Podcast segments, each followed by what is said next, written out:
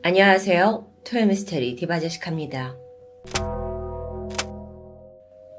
온천과 스키의 고장으로 알려진 일본 아키타현. 한국 드라마 아이리스를 촬영한 곳이기도 한데요. 여긴 4월까지 눈이 내리고 온천의 수질 또한 아주 뛰어나다고 합니다. 덕분에 아키타현에만 14곳의 온천 마을이 형성되어 있죠. 분위기도 다 제각각인데요. 최신식 시설을 갖춘 곳도 있지만 계곡을 끼고 야외 온천이 형성되어 있는가 하면 또 수백 년 역사를 지닌 아주 고풍스러운 곳도 있습니다. 당연히 여긴 관광지로 활성화될 수밖에 없었고 크고 작은 온천 숙박 시설들이 생겨나기 시작합니다. 1969년에 개업한 바로 오가 프린스 호텔도 그 중 하나였죠. 지하에 있는 두 개 층을 포함해서 총 6개 층으로 되어 있고 호텔 앞쪽에는 푸른 바다가 펼쳐져 있어서 view도 좋은 곳입니다. 특히나 이 호텔의 최상층에는 온천을 즐기면서 바다 view를 볼 수 있는 곳이 있는데 참 많은 인기를 끌었던 곳입니다. 그런데 어쩌다가 이렇게 사진처럼 폐허로 남게 된 걸까요?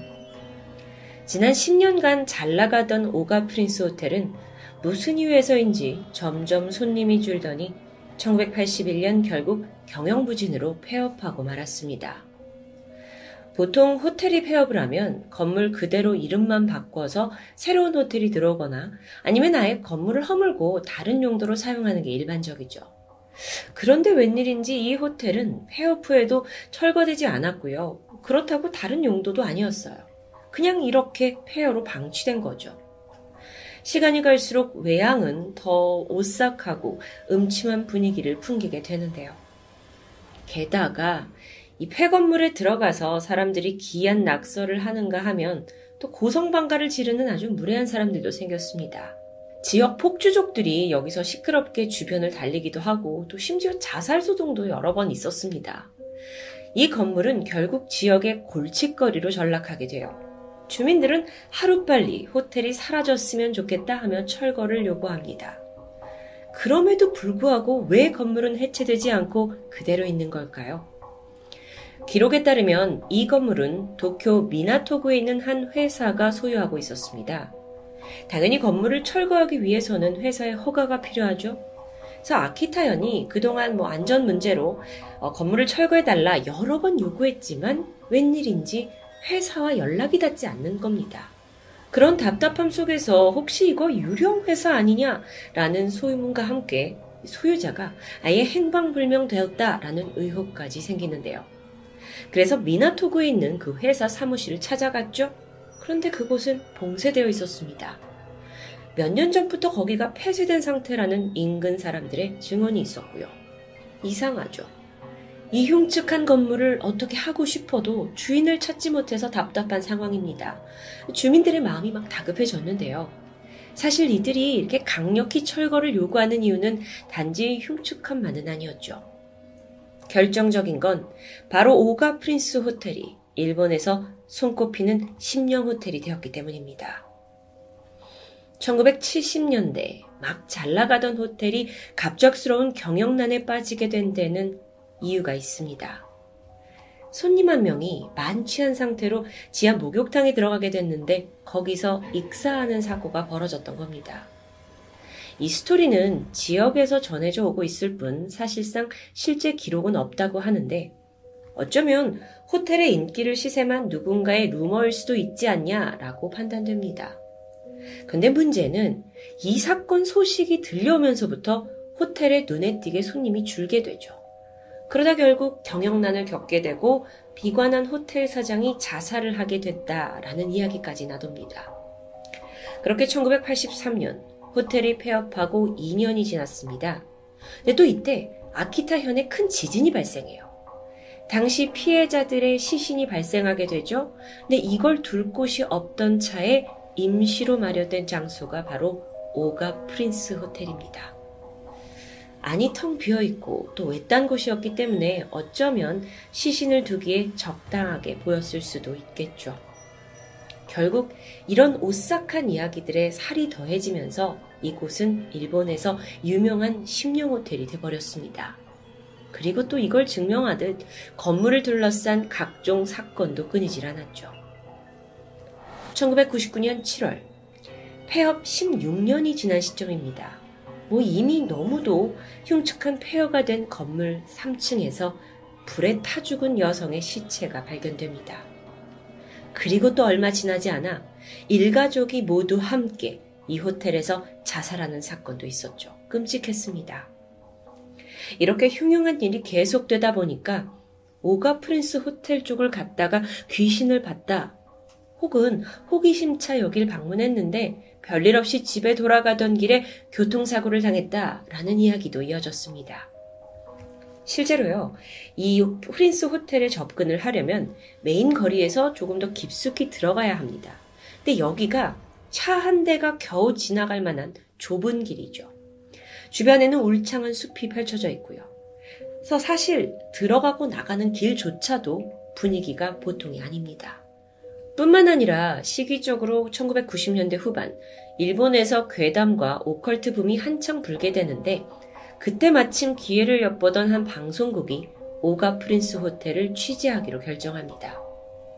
당시 프로그램 PD였던 FC는 영매사와 함께 전국의 심령 spot을 찾아다니는 그런 프로를 만들고 있었습니다. PD는 이번에도 오가 프린스 호텔에서 최고의 시청률을 끌어낼 화끈한 스토리를 기대하고 있었죠. 그는 현장에 방문하기에 앞서 영매사 A씨에게 이 오가 프린스 호텔의 전경 사진을 건넸다고 합니다. 그런데 사진을 본 영매사가 이전과 다르게 나 말고 굿을 할 수 있는 사람 한 명을 더 붙여달라고 요청합니다. 꽤 심각해 보였죠. 이후에 최소한의 스텝과 PD 그리고 영매사 또 굿을 한 무속인이 다 팀을 이뤄서 호텔로 향하게 됩니다. 그런데 또 마침 촬영 당일에 카메라맨이 갑작스러운 사고를 당하게 돼요. 그래서 현장에 들어가기가 불가능해지자 PD인 FC가 직접 카메라를 들고 현장에 투입되기로 하죠. 이들이 호텔에 거의 도착했을 쯤입니다. 갑자기 영매사 A씨의 안색이 점점 변하더니 돌연 아, 참 죄송합니다. 저 더 이상 못할 것 같아요. 차 돌려주세요. 하면서 촬영을 거부하는 겁니다. 아니 이 사람만 믿고 왔는데 스탭들은 당황했죠. 그러면서 막 말렸는데 결국 고집을 꺾을 수 없었어요. 그래서 결국 이 영매사 A씨는 버스에 홀로 남은 채 나머지 사람들만 촬영을 이어가기로 결정했죠. 모든 준비를 마치고 팀원들이 호텔로 들어가려던 순간 이번엔 갑자기 그 구슬하러 온 무속인이 스탭들에게 신신당부합니다. 호텔 내부에서 10분 이상 머물면 안 된다는 이야기였죠. 아, 이건 촬영하기에 너무 짧은 시간인데요. 무속인이 갑작스럽게 던진 이 당부에 스탭들조차 좀 찝찝해졌습니다. 뭔가 있는 것 같잖아요. 어쨌든 최대한 빨리 찍고 나오기로 합의를 했고 팀원들이 다 같이 호텔로 들어가게 됐는데 정작 도착해 보니까 내부는 뭐좀 으스스하긴 했지만 사실상 평범했습니다. 그냥 오래된 호텔일 뿐이었죠. 생각보다 덜 음침하기도 합니다. 촬영 내내 동행한 그 무속인도 사실 뭐 별다른 반응이 없었어요. 대작을 기대했던 PD는 내심 실망스러웠다고 말했죠. 그렇게 모든 촬영이 끝난 후에 팀원들이 밖에 나와서는 PD가 별 생각 없이 무속인에게 묻습니다. 선생님, 어떤 영혼이 보였나요? 그러자 무속인은 갑자기 버스 안에 있는 영매사 A씨를 가리키면서 말했죠. 저 사람 어깨 위에 두 명 자리 잡았어요. 그러더니 그녀가 몸을 돌렸고 호텔 건물을 가리켰습니다. 저 창문과 지붕에 몸 없는 얼굴들이 빽빽해요. 실제로요, 이 오가 프린스 호텔 체험담에서 가장 많이 등장하는 게 바로 호텔 창문에서 손을 흔드는 누군가를 보았다. 라는 증언들이었죠. 며칠 후 방송국으로 돌아온 조연출은 그날 호텔에서 녹음된 영상과 소리를 체크하고 있었습니다. 워낙 뭐 들고 다니면서 찍어야 하는 촬영이었기 때문에 혹시 놓친 게 없는지 확인하던 중이었죠. 그런데 잠시 후 아주 귀를 자극하는 낯선 소리가 잡혔습니다. 거리가 먼 곳에서 희미하게 들리는 말소리. 들었다. 빨리 와. 그런데 이날 스태프들 중에 누구도 이런 대화를 나눈 사람은 없습니다. 어떤 사람들은 이 괴담이 일본의 유명한 영매사 아이코의 죽음과 연관이 있는 게 아니냐 하고 추측합니다. 아이코. 그녀는 일본에서 각종 오컬트 프로에 출연하면서 유명세를 얻게 되는데요. 주로 아주 기가 강한 장소를 찾아가서 영혼을 달래주는 재령을 하는 사람이었죠. 그런 아이코가 유일하게 재령에 실패한 곳이 있었는데 거기가 바로 오가 프린스 호텔입니다. 게다가 여기에서 돌아온 이후에 아이코가 갑작스럽게 돌연사하게 돼요. 그래서 그녀의 죽음은 지금까지 미스테리로 남아있죠. 다시 호텔 이야기로 들어가면 이 건물에서 가장 위험한 곳으로 꼽히는 건 지하, 그리고 건물 3층입니다. 지하는 호텔 영업 당시에 투숙객이 익사해서 빠져 죽은 곳으로 유명하죠. 그리고 건물 3층은 분신 자살한 그 여성의 시체가 발견된 곳입니다. 특히나 이 3층 스토리가 워낙 유명해서요.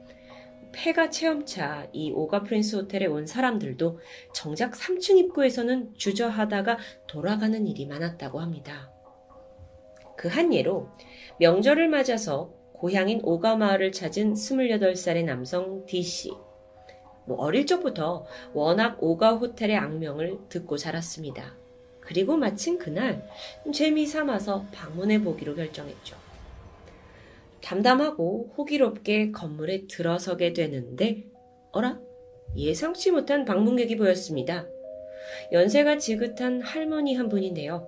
1층 입구에서 서성이고 계신 거죠. 근처 주민이신가? 대수롭지 않게 여겼고 얼른 1층과 2층을 구경했습니다. 그리고 니네 문제의 3층으로 걸음을 옮겼죠. 으스스하긴 했지만 내부는 생각보다 평범합니다. 그리고 조금 후 3층에 올라선 순간 분명 1층에서 본 그 할머니가 기다렸다는 듯 3층 입구에서 서 있었기 때문이에요. 약간 그를 반기듯 살짝 미소를 보이는 것 같은데요. 이 모습을 본 순간 아 여긴 절대 들어갈 곳이 아니구나 라고 느껴졌고 그 길로 뛰쳐나온 디씨. 고향은 오가 마을이지만 앞으로도 평생 오가 프린스 호텔은 가지 않을 거라고 증언을 남겼습니다. 한편 호텔 지하가 위험하다고 알려진 또 다른 이유가 있는데 문제의 목욕탕 말고도 여기에 심상치 않은 물건이 있기 때문입니다. 그게 바로 약간 덩그렇게 놓여진 이 빨간 의자예요. 아니 왜 하필 또 이런 빨간 의자가 여기 있냐고요. 전해지는 얘기에 따르면 여기에 절대 앉지 말라라고 하는데 여기에 앉을 경우 귀신이 들려서 결국 스스로 목숨을 끊게 된다라는 괴담이 남아 있습니다. 근데 하지 말래도 꼭 하는 사람들이 있죠. 호텔을 거쳐간 영매사들에 따르면 이 안에는 약 200여 명의 영혼이 떠돌고 있다고 합니다. 그 수가 너무 많아서 영매사들조차 함부로 무슨 일을 벌일 수가 없다고 고개를 젓는데요. 그래서 유명한 영매사도 재령을 할 수 없었던 거죠. 현재는 붕괴 위험 때문인지 아니면 너무 많은 괴담이 나와서인지 입구가 아예 봉쇄되어 있습니다. 당연히 출입이 금지되었어요. 하지만 또 가지 말라면 그렇게 가고 싶죠. 지난 몇 년간 일본에 있는 많은 공포체험 유튜버들이 용케도 여기를 찾아내서 오싹한 스릴을 즐기는 영상을 담고 있습니다. 저도 같은 유튜버이긴 하지만 저는 스토리만 좋아하고 이런 현실 체험은 좀 무서워하는 편인데요. 혹여나 금지된 폐가를 찾아가는 무모한 행동에 대한 책임은 스스로 져야겠죠. 지금까지 토요미스테리 디바제식합니다. 안녕하세요. 토요미스테리 디바제식합니다. 최근 사회적 거리두기 영향으로 뭐 학교 수업이나 직장 업무가 모두 온라인을 통해서 이루어지고 있죠. 이게 점점 일상이 돼가는 듯 합니다. 특히나 비디오 화상 서비스를 제공하고 있는 줌 또는 구글의 행아웃, 미트 같은 프로그램은 예전에는 널리 사용되지 않았지만 요즘엔 PC와 핸드폰 사용자가 급증하고 있다고 하는데요. 화상회의, 현 시대의 필수적인 시스템입니다. 하지만 한편으로는 내 얼굴과 목소리가 기록에 남는다는 점에서 혹여 개인정보를 침해받는다든지 또는 해킹을 당한다는 우려가 커지고 있는데요. 그러던 중 지난 2020년 7월입니다. 일본에서는 문제의한 화상회의 링크가 나돌기 시작했어요. 이름하여 저주받은 온라인 회의라고 불리는 니시논 회의입니다. 여긴 랜덤으로 8명의 참가자가 모이면 시작되는데요. 링크가 공개된 블로그를 보니까 여기에 절대 들어가시면 안 됩니다. 라는 경고가 붙어 있긴 하지만 어쩌면 그렇기 때문에 더더욱 많은 사람들이 궁금증을 유발한 건 아닐까요?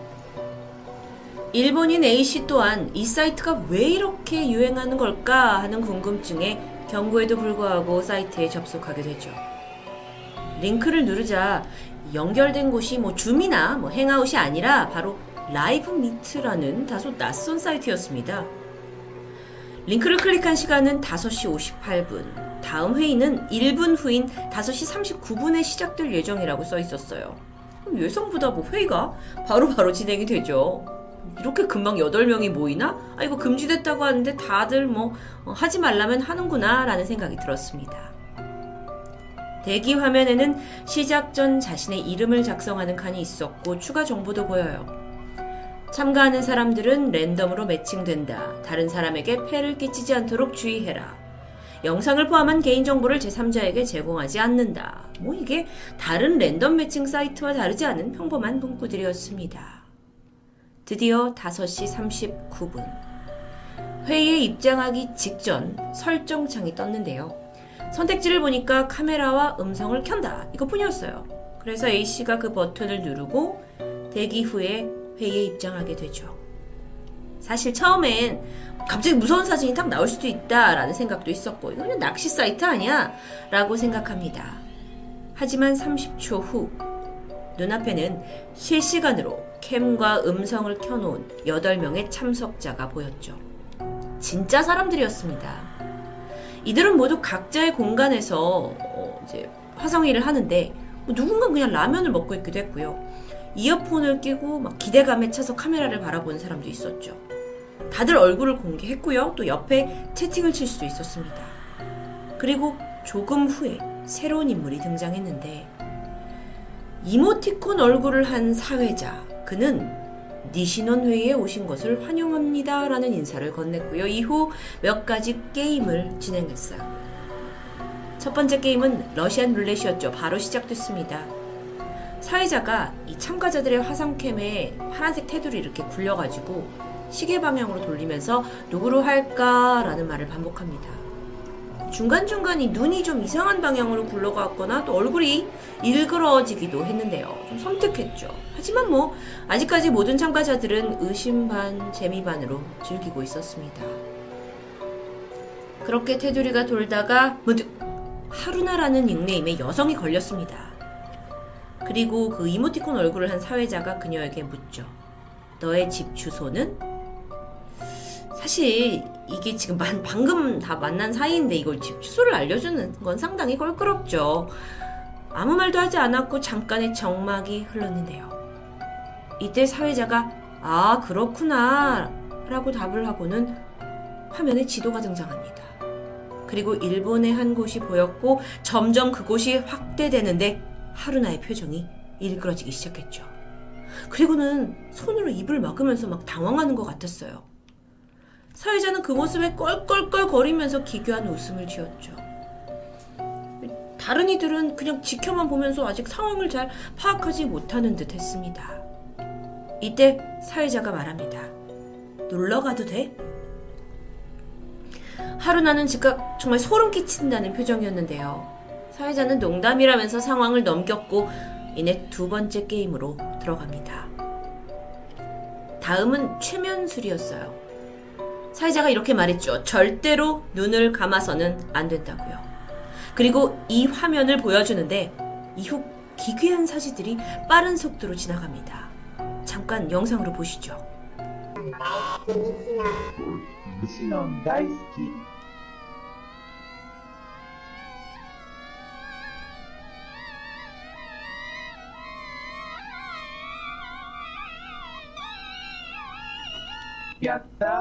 아! 마지막 사회자는 끝났어 라고 말해요. 그리고 또 기이하게 웃으면서 화면에서 사라졌습니다. 뭐죠? 참가자들도 뭐야 하면서 다들 어리둥절했죠. 그런데 한편으로는 호기심이 가득해 보였습니다. 그중 왼쪽 제일 위에 있던 여성이 전화가 걸려왔고 모시모시 하면서 잠깐 받으러 나가요. 다른 이들은 잡담을 나누게 됩니다.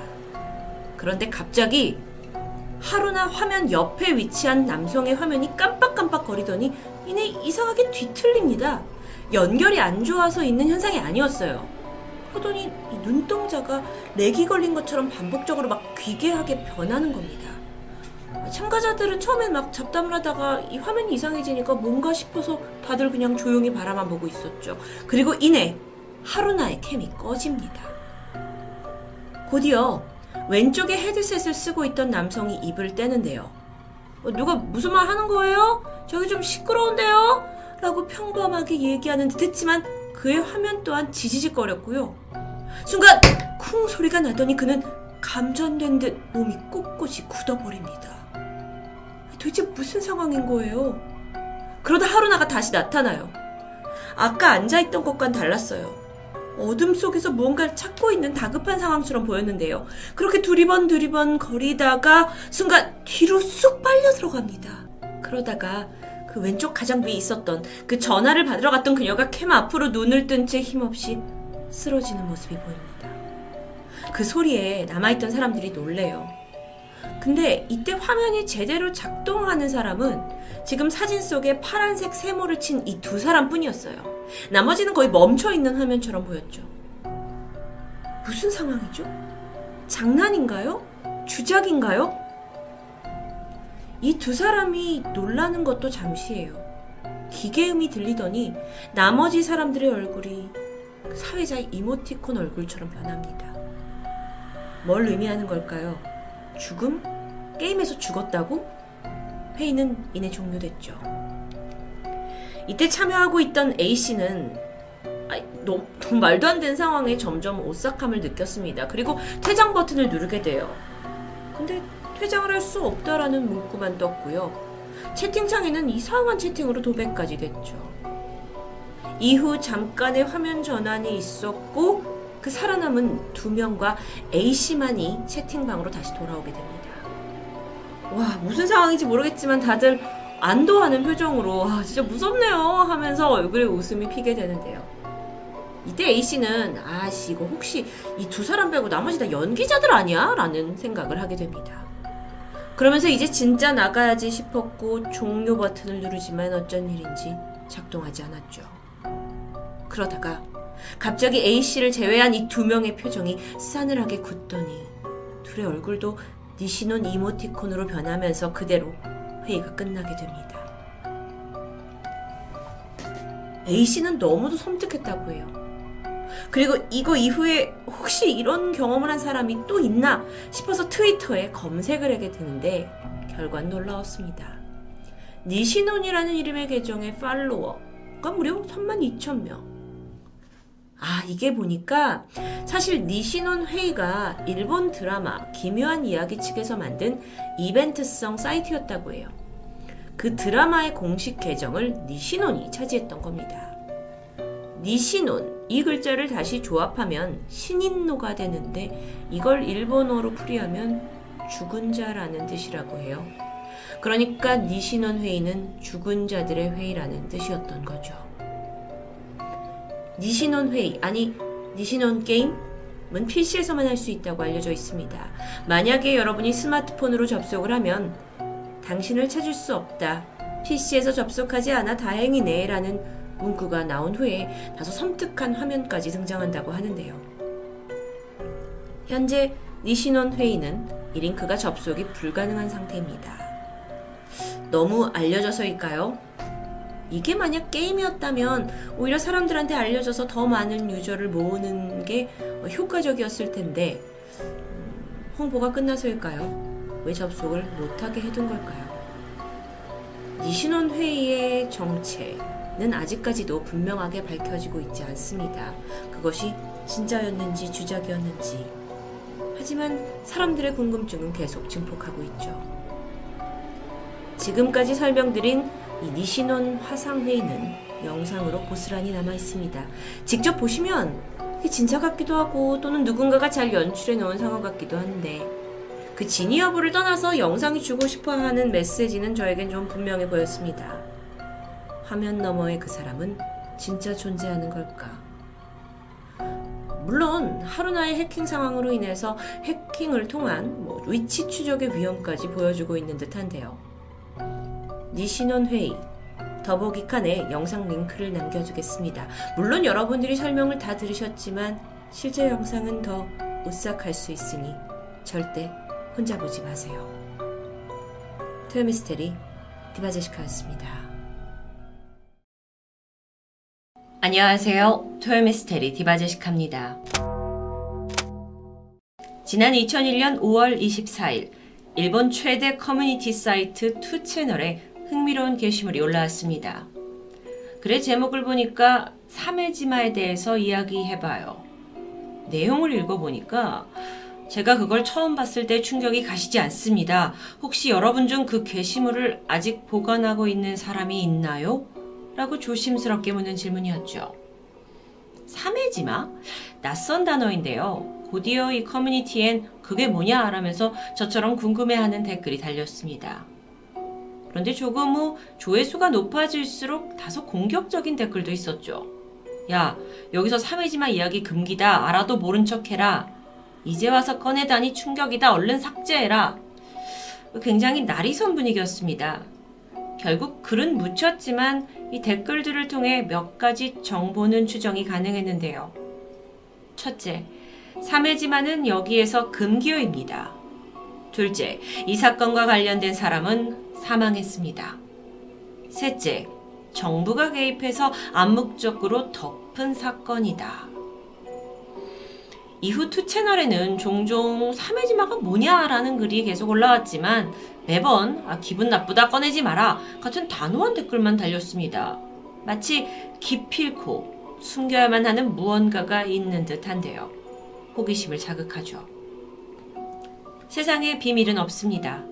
많은 이들의 만류에도 불구하고 계속 사메지마가 언급되자 결국 그 전말을 알고 있는 한 네티즌이 스토리를 풀어놓게 됩니다.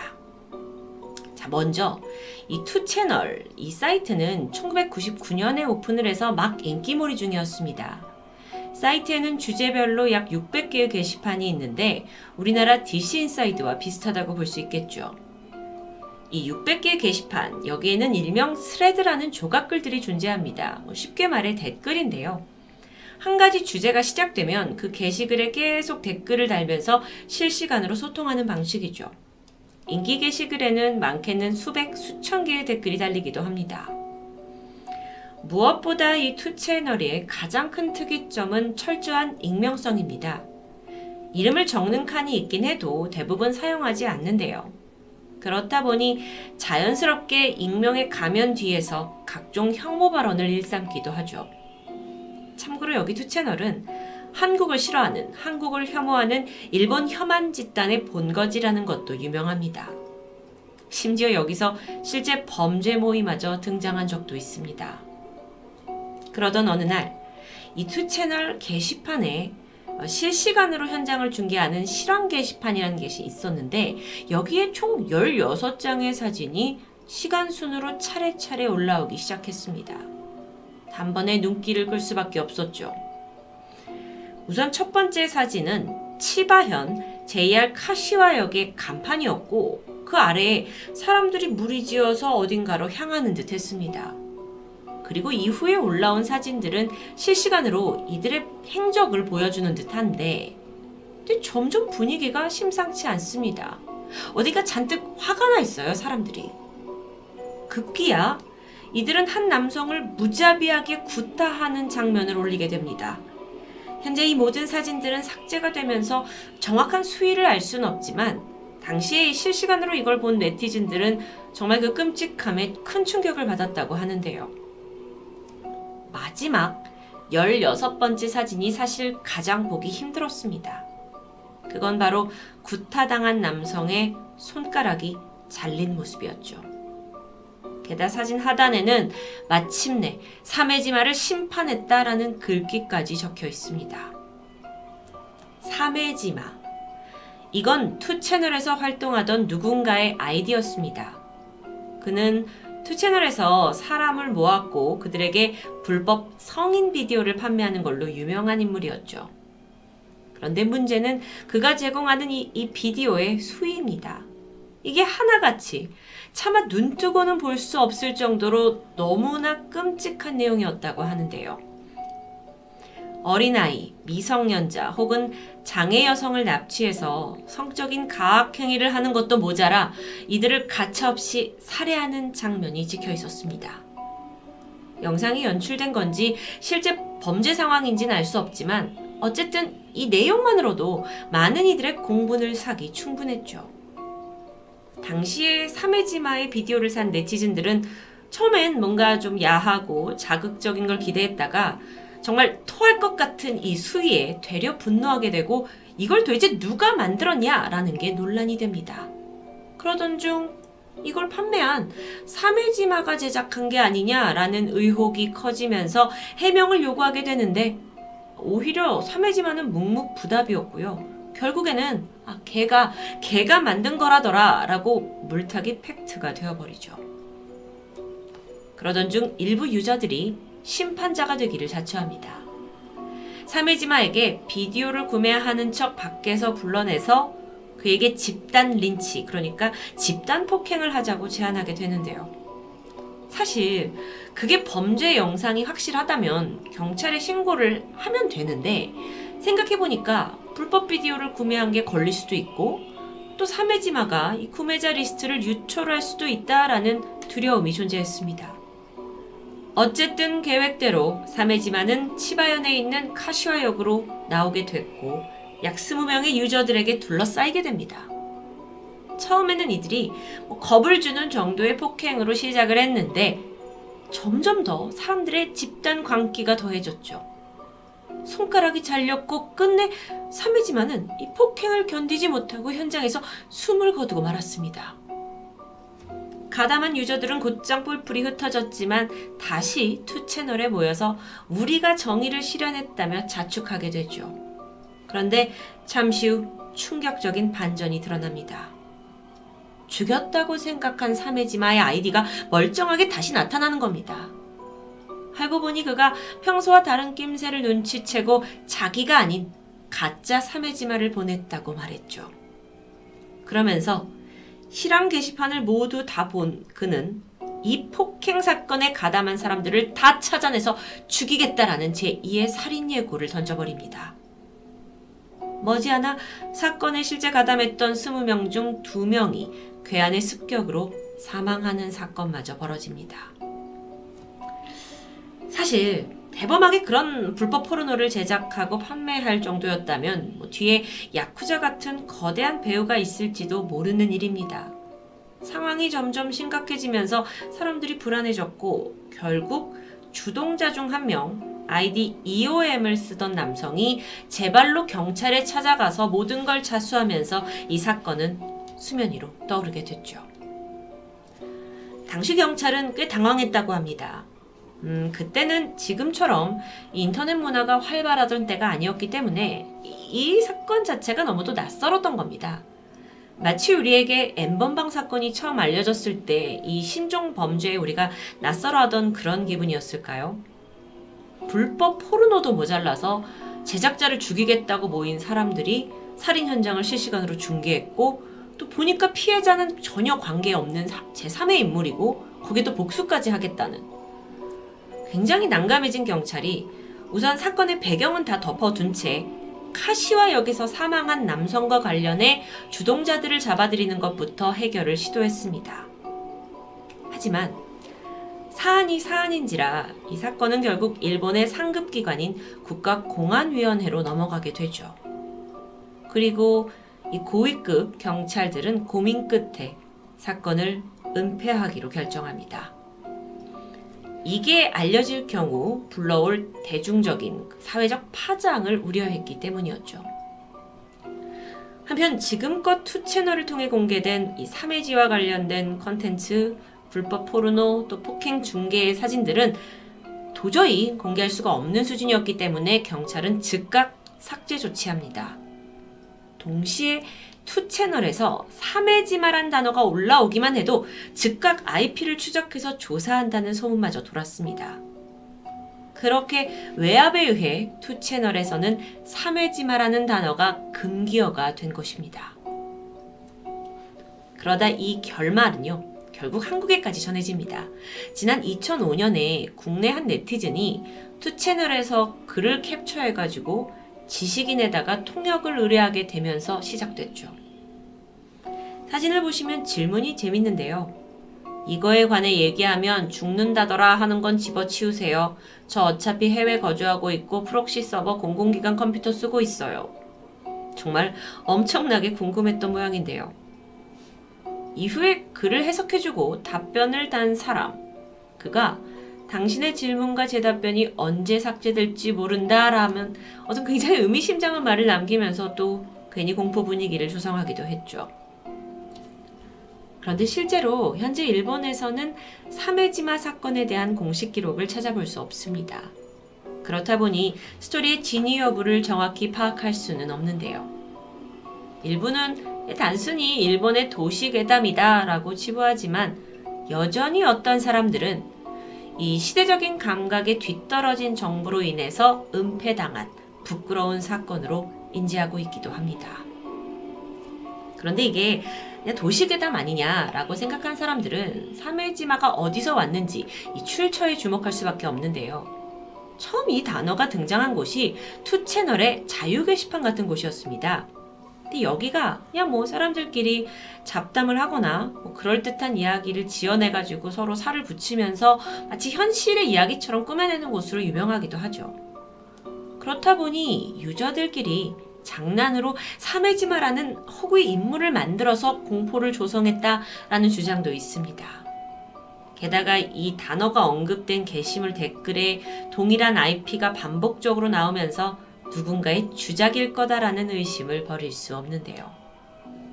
현재 일본 위키백과에서는 사메지마 사건은 현 사실이 아니다 라는 것만 밝혀진 채 편집이 제한되어 있습니다.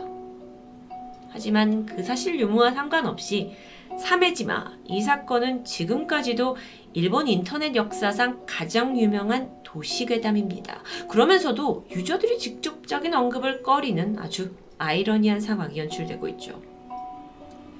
저는 이런 생각이 들었습니다. 어쩌면 그 단어 하나 속에 미성년자 포르노, 사이버 불링, 현피, 뭐 인터넷의 총 범죄를 망라하고 있기 때문은 아니었을까요? 2000년대 초반에 생겨난 이 도시괴담은 사실 이제는 당장 주변에서 벌어질 만한 아주 현실적인 사건이 되어버렸습니다. 씁쓸한데요. 토요미스테리 디바제시카였습니다.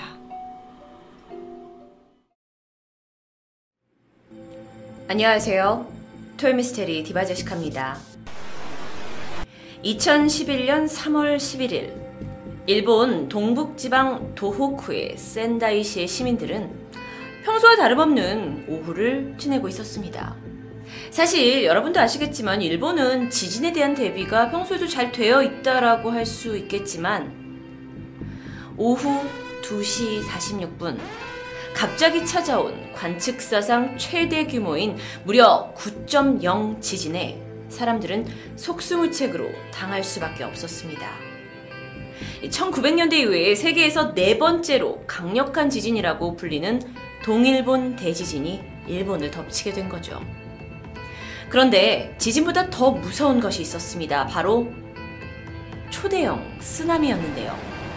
이 사진으로만 보더라도 당시 주민들이 느꼈을 공포감이 느껴지는데요. 이 무서운 속도로 이 해안가로 밀려 들어온 쓰나미가 센다이시를 비롯한 해변 도시들을 덮쳐버렸고 많은 인명 그리고 재산 피해를 피할 수조차 없었습니다. 일본은 도쿄를 비롯한 수도권 일대 지역까지 건물이 무너지기도 하고 또 여러분 사진에서 보시는 것처럼 대형 화재가 이어지기도 합니다. 이게 그러니까 도시가 다 마비되다 보니까 어, 전원 공급이 중단되잖아요. 그러면서 후쿠시마현에 위치한 원전에서 방사능이 누출되는 큰 사고까지 발생하게 되죠. 어, 당시에 어떤 우리도 물론 2011년 뉴스를 통해서 들었지만 시간이 지나서 다시 한번 이 참사의 사진을 보면 사실 당시에 이 피해 상황에 있었을 사람들의 어떤 참담함이 좀 느껴지는 것 같은데요. 이 거대한 자연의 분노는 약 2만여 명의 사상자와 실종자를 낳았고요. 이곳에서 살던 사람들, 삶의 터전을 잃고 거리로 내몰린 사람들의 수만 무려 33만여 명에 달했습니다. 2011년, 지금으로부터 얼마 되지 않았는데, 이 동일본 지진이 있고 난 후에 일본 시민들은 여전히 트라우마를 겪고 있다고 합니다. 이게, 음, 정말 막을 수 없는, 어, 막연하게 자연에 대한 두려움이 생기게 됐고요. 또, 당시에 내가 사랑하던 사람들을 잃었다라는 어떤 그런 고통. 그런데 그것 때문일까요? 일부 일본 사람들로 하여금 기이한 현상을 목격하게 되는 일이 발생합니다. 동일본 대지진이 일어난 지 1년 후였어요. 이 쓰나미 피해를 입은 도시 인근에서는 어떤 일이 벌어지냐면 이제 어, 동사무소 같은 게 만들어지고요. 여기서 어떻게 하면 이 마을과 도시를 복구하겠느냐 이런 것들을 연구하고 사람들이 모여서 으쌰으쌰 일을 하고 있는 곳이 있었습니다. 어, 뭐 기반 시설을 새로 설치를 해야 되잖아요. 그러니까 정, 일본 정부에서도 많은 인력을 투입을 했고 또 일본 전역에서 자원봉사자들도 다 모였고요. 그러다 보니까 이 동사무소는 상당히 분주했다고 합니다. 그러다 오후쯤에 전화 한 통이 걸려옵니다. 근데 이게 복구 준비 때문에 많은 인원들이 있었는데도 불구하고 다들 분주해서였는지 그 어느 하나 울리는 전화에 주의를 기울이지 못합니다. 결국 전화는요, 벨이 울리다가 응답을 받지 못한 채 끊어지게 됐고요. 사실 뭐 급한 일이었다면 다시 전화가 울렸을 텐데 그러지도 않았고요. 그런데 이날 이곳에 새로 발령을 받아서 출근한 신입사원이 있었습니다. 아니, 자기도 바쁘긴 했는데 사람들이 전화를 안 받으니까 뭐지? 그래도 전화를 받아야 되지 않나? 하고서 선배한테 가서 왜 전화를 안 받냐? 이랬더니 선배도 아, 지금 나도 바빠 죽겠다 하면서 별다른 대꾸를 하지 않습니다. 그러니까 이 신입사원이 뭐, 뭐, 어떻게 할 수 없죠. 그러니까 그냥 자기도 자기 업무를 하게 되는데, 다음날이 됐습니다. 다들 처리할 일이 많아서 오전이 훌쩍 지나가고, 오후 3시가 되었는데, 어, 이 찰나에 전화벨이 울립니다. 누군가 받겠죠. 사람이 많은 곳이니까. 그런데 이상합니다.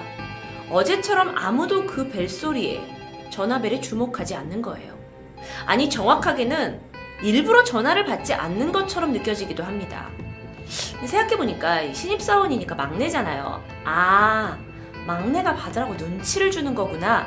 라고 생각을 했고, 이 신입사원이 황급히 전화기 달려가서 수화기를 듭니다. 그런데 이때 모든 직원들이 그를 놀란 듯이 쳐다보게 되는데요. 그들의 표정이 어쩐지 불편해요. 일단 전화기를 들었으니까 통화를 이어갑니다. 여보세요? 동사무소입니다. 무엇을 도와드릴까요? 분주하던 동사무소는 조용해졌습니다. 모든 사람의 눈은 그 신입 직원에게 가 있었어요. 그 또한 수화기를 든 채 아무 말도 하지 않았고 가만히 서 있다가 10초 정도 지났을까? 그는 조용히 수화기를 내려놓습니다. 그는 이제야 왜 사람들이 전화를 받지 않는지 알 수 있었는데요. 수화기 너머로 들렸던 소리는요. 보글보글거리는 물소리? 그런데 이걸 좀 더 자세히 들어보면 물속에 잠긴 사람이 무언가를 말할 때 나는 그런 소리와 유사했습니다. 섬뜩하면서도 좀 가슴이 아픈데요. 이 동사무소에서는 매일 오후 3시쯤 같은 전화가 걸려옵니다. 전화를 받으면 이 보글보글 거리는 물소리만 들렸는데 처음엔 동사무소 직원들도 누군가 응급한 상황에서 전화를 걸었을 거라고 생각을 하고 이 발신 번호를 토대로 위치를 파악해서 구조를 하러 갔는데 그곳엔 아무도 없었습니다. 사실 그곳은 이 도시가 파괴되기 전에 공중전화가 있었던 곳이라고 해요. 지금은 쓰나미에 휩쓸려 버려서 그 흔적이 완전히 사라졌고 빈터로 남아 있습니다. 그런데 왜 하필 오후 3시에 전화가 걸려온 걸까요? 여러분 아까 제 이야기 기억하세요.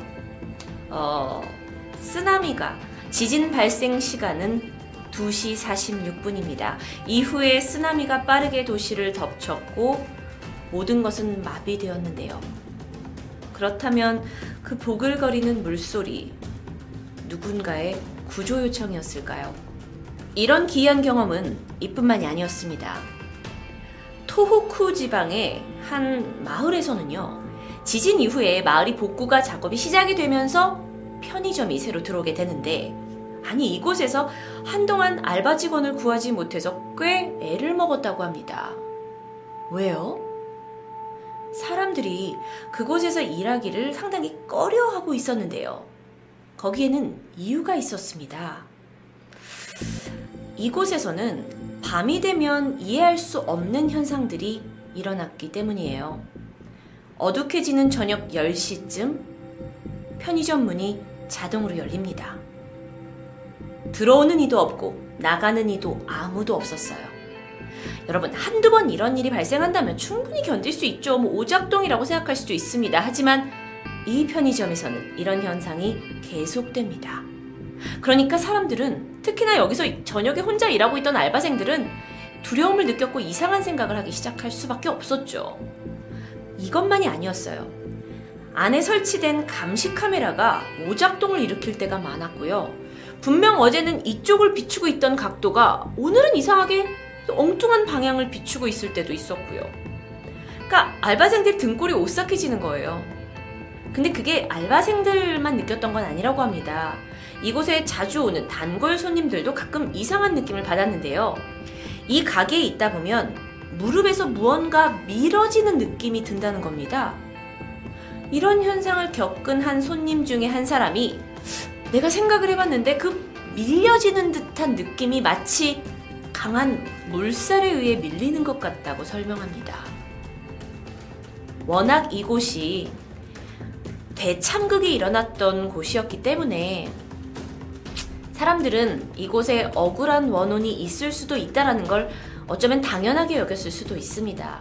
하지만 이렇게 단순히 개인의 경험이 아닌 실질적인 사진과 영상들이 등장하면서 사람들의 공포심은 더 증폭됩니다. 쓰나미가 몰려올 당시에 촬영된 영상에서 음, 여러분 제가 좀 보여드릴게요. 지금 바닷물에 의해서 삼켜지고 있는 마을의 모습인데 여러분이 보시다시피 이 하얀색의 어떤 움직이는 괴생명체가 이렇게 담을 타고 있는 모습이 공개됩니다.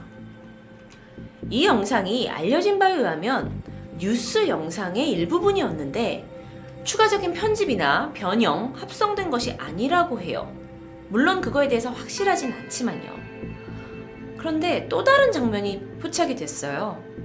지금 이 어떤 마을 골목골목 사이를 이 흰색 괴생면체가 다니고 있는데 아니 사실 뭐 저는 처음에 누군가 이불을 뒤집어 쓰고 이러고 다니고 있는 게 아니냐라고 생각을 했지만 그가 왜 담을 넘냐라는 거고 한쪽에서는 쓰나미가 밀려오고 있는데 과연 이런 정신이 있냐라는 거죠 사람이라면 그래서 이런 이야기도 있었다고 해요 쓰나미가 어떤 바다의 뭐 괴생명체에 의해서 발생한 게 아니냐는 조금 터무니없는 주장도 있기도 했습니다. 워낙 이 사진이 당시 일본에서 뭐 이제 미스테리를 좋아하는 사람들 사이에서 어, 떤 음모론을 발생시켰기 때문이죠.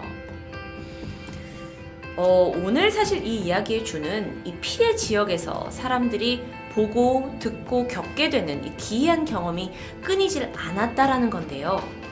그러자 한 일본 대학원생이 논문을 발표하기도 합니다. 그녀는 2016년 동북학원대를 졸업할 예정이었던 쿠도 유카 씨입니다. 그런데 미야기현에서 택시 운전자들 사이에서 퍼지고 있는 괴담의 실체를 파악하고자 그래서 그걸 논문으로 만들고자 실제 조사를 시작합니다. 어, 그는요, 일단 역 앞으로 갔어요. 역 앞에 가면은 택시 기사분들이 다 이렇게 모여 계시잖아요. 그래서 여기에서 100명의 택시 기사분을 대상으로 인터뷰를 진행하게 되는데 사실 여기 있던 대부분의 기사님들은 별다른 경험을 하지 못했다고 합니다. 그런데 그중 유독 7명의 택시 기사가 비슷한 경험을 그녀에게 얘기해 주기 시작했어요. 특히나요, 한 기사는 너무도 그날 겪은 게 좀 꺼림직하고 좀 기억에 남았기 때문에 운전 일지를 적어둔 그 어떤 노트 같은 데다가 이걸 기록해 둔 거예요. 어떤 일이 있었냐면요. 지진이 일어나고 몇 달 뒤입니다. 초여름이었어요. 기사님이 이제 막 사람을 태우려고 하는데, 아니, 날씨가 좀 따뜻한데 아주 두꺼운 코트 차림을 한 여성이 역 근처에서 택시를 잡습니다. 그러면서 그녀가 이렇게 얘기해요. 남쪽 바닷가까지 가주세요. 그런데 기사님이 갸우뚱하십니다. 왜냐하면 그곳은 이미 쓰나미가 덮치고 나서 폐허가 되었고 거의 공터로 남아있는 지역이었어요. 그러니까 아무것도 없다라는 거죠. 그래서 기사님이 시동을 거시면서 아니 근데 거기 아무것도 없을 텐데 그곳에 진짜 가는 거 맞아요? 라고 묻자 여자가 대답합니다. 그러면 저는 죽은 건가요? 어, 제가 다 소름이 돋는데요. 놀란 기사분이 뒤를 돌아보게 되자 그곳에 있어야 할 여성은 온데간데 없었다고 합니다. 또 다른 택시 운전사의 비슷한 경험도 있습니다. 무더운 8월의 어느 날이었어요. 그런데 이때도 두꺼운 코트를 입은 20대 남성들이 택시에 탑니다. 백미러에 이제 그들이 보이잖아요. 그래서 기사님에게 행선지를 말했고 기사분이 운전을 하고 갔는데 그들이 원하는 곳에 도착할 무렵 뒷자리엔 아무도 없었다고 합니다. 그들은 누구였을까요? 사실 인터뷰를 하면서 괴담을 모아온 쿠도 유카키 씨는 자신의 논문을 통해서 사랑하는 사람을 잃은 사람들, 그리고 또 죽은 사람들을 잘 보내는 법에 대해서 이야기하고 싶었다고 말합니다. 귀신을 체험했던, 그 망자를 체험했던 택시기사분들이 그때 당시의 일을 떠올리시면서 두려움을 느끼기보다는 오히려 그들이 어떻게 사망했는지 알다 보니까 죽은 이들에게 연민을 느끼고 내가 그들이 원하는 곳으로 잘 데려다 준 것에 상당한 좀 보람, 음, 기쁨을 느끼셨다고 하는데요. 그 모습이 아주 인상적이었다고 합니다. 아, 이렇게 대지진이 일본을 휩쓸었고요. 8년이 지났습니다. 그런데 일본에서는 이 지역에서 지금까지도 기이한 경험을 했다고 말하는 이들이 계속 나오고 있다고 합니다. 아, 물론 괴담 같은 거야 어디에서나 뭐 있는 거 아닌가라는 생각이 들기도 해요. 전 세계에서 있는 괴담을 제가 모아서 여러분께 말씀드리기도 하고요. 일본에서 있는 이 괴담 진짜일까 아닐까 사실 이 사실 여부를 떠나 갑작스러운 재난으로 작별 인사도 하지 못한 채 이 세상에 내가 사랑하는 모든 것들과 이별해야 했던 이 망자들 어쩌면 이 모든 사정을 이해할 수 있는 사람들에게 망자는 두려움이 아닌 애잔함으로 다가왔던 건 아닐까요? 그렇게 생각하니 오늘 우리가 듣게 된 이 귀신들이 그 전에 토요 미스테리에서 느꼈던 감정과 조금 다르게 느껴집니다. 토요 미스테리 디바제시카였습니다. 안녕하세요. 토요 미스테리 디바제시카입니다. 2004년 1월 8일 오후 11시 40분쯤 일본의 시소오카현 하마마츠시에서 귀가하던 한 여성이 열차에 올랐습니다. 역의 이름은 엔슈철도의 신하마마치역이었죠. 평소 그녀가 출퇴근길에 자주 이용하던 노선입니다. 얼마 후 그녀는 가쿠난 철도로 환승한 열차에 탔고 비어있는 의자에 앉게 됩니다. 피곤했던지 바로 졸음이 몰려왔고 잠시 눈을 붙이게 되는데 전철은 빠르게 달렸습니다. 어느덧 눈을 떠서 시간을 확인하니 음, 얼마 지나지 않은 시간이었어요. 그녀는 현재 어디 역을 지나고 있는지 보려고 고개를 들어서 창밖을 봤는데 이상합니다. 밖의 풍경은 평소에 보던 도시의 모습과는 달리 마치 멀리 떨어진 낯선 지역처럼 느껴졌고 이 어둠 속에 한산하기까지 했죠. 이 열차는 역과 역 사이의 거리가 짧은 노선이었기 때문에 길어야 7, 8분 간격으로 다음 역에 서게 됩니다. 그런데 이상하게 한참을 달리던 열차가 20분이 넘도록 멈출 기미가 보이지 않았습니다. 오히려 달리는 속도가 평소보다 더 빠르게 느껴지기도 했고요. 매일같이 타고 다니던 열차가 좀 낯설게 느껴지자 그녀는 불안에 사로잡혔고요. 주변을 살펴보니까 그곳엔 자신 외에 다른 승객 다섯 명이 더 있었지만 밤이 늦어서인지 모두 잠들어 있었습니다. 일단 그녀는 어, 이 공포가 드는 마음을 떨쳐보기 위해서 휴대폰을 꺼내게 돼요. 그리고 자신이 겪고 있는 이 낯설고 기묘한 상황을 글로 적어서 온라인 커뮤니티에 올리게 됩니다. 그리고 이 글을 본 누군가가 도움을 주기 시작하죠. 2004년 당시 일본에는 한국의 DC Inside 또는 미국의 4chan과 굉장히 비슷한 일본의 커뮤니티 채널 2가 인터넷 유저들 사이에서 유명했습니다. 특히 뭐 무엇이든 실황하는 판이라는 그 카테고리가 있는데 여기가 인기가 굉장히 많다고 해요. 그래서 그 중에서도 주변에 무슨 일이 생기면 실황을 하는 スレ라는 코너가 있는데 이게 뭐 위험에 처하거나 도움이 필요한 사람들이 자신의 상황을 실시간으로 중계하는 곳이었죠. 여기에 글을 올리기 시작한 겁니다. 여기서 스레라는 건 실타래를 말합니다. 게시판에 글을 올린 글쓴이와 댓글로 소통을 하는 시스템을 말하는데요. 그녀가 여기에 글을 올리고 나서부터 게시판에는 많은 댓글이 올려지면서 그녀를 걱정하기 시작했죠. 채널 2 하스미라는 닉네임으로 올려진 글입니다. 아까 전부터 가쿠난 철도에 승차하고 있습니다. 그런데 상태가 이상합니다. 20분이 넘도록 전철이 여기에 멈추지 않아요. 주위 승객들은 저 외에 다섯 명이 있는데 모두 자고 있습니다. 사람들은 처음에 대수롭지 않게 여겼습니다. 뭐, 네가 노선을 잘못한 게 아니냐라고 확인해 봐라라고 글이 올라왔는데요. 어떤 이는 혹시 운전기사가 위험한 상황일 수도 있으니 맨 앞에 있는 이 차장실까지 가보라 라고 현실적인 조언을 주기도 합니다. 이 댓글에 하스미는 혹시나 하고 지하철 한 칸 한 칸 앞으로 향하게 되는데요. 그렇게 첫 칸에 도착한 하스미는 이 차장실의 유리를 들여다보는데 블라인드가 쳐져서 가려져 있습니다. 어떤 것도 볼 수가 없었죠. 댓글에는 창문을 두드려봐라 라는 게 올라왔고요. 하스미는 두드려보지만 아무런 반응도 돌아오지 않습니다. 그런데 이때 마침 전철이 터널을 통과했어요. 창문 밖은 칠흑같이 어두워졌죠. 얼마 지나지 않아 터널을 빠져나왔고 전철의 속도가 차츰 줄어들기 시작합니다. 밖의 풍경은 초원과 산이 펼쳐진 전원의 모습이었어요. 도심에서 불과 2, 30분 떨어진 곳이라고 하기엔 정말 낯선 모습이었죠. 이때 하스미는 기억을 더듬어 봅니다.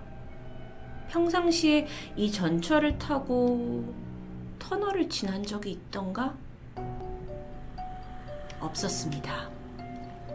이때 창밖을 통과한 역의 이름을 한번 봐라 라는 댓글이 올라왔고 하스미가 여기에 뭐라고 댓글을 남기냐면 어, 지금 열차가 섰습니다.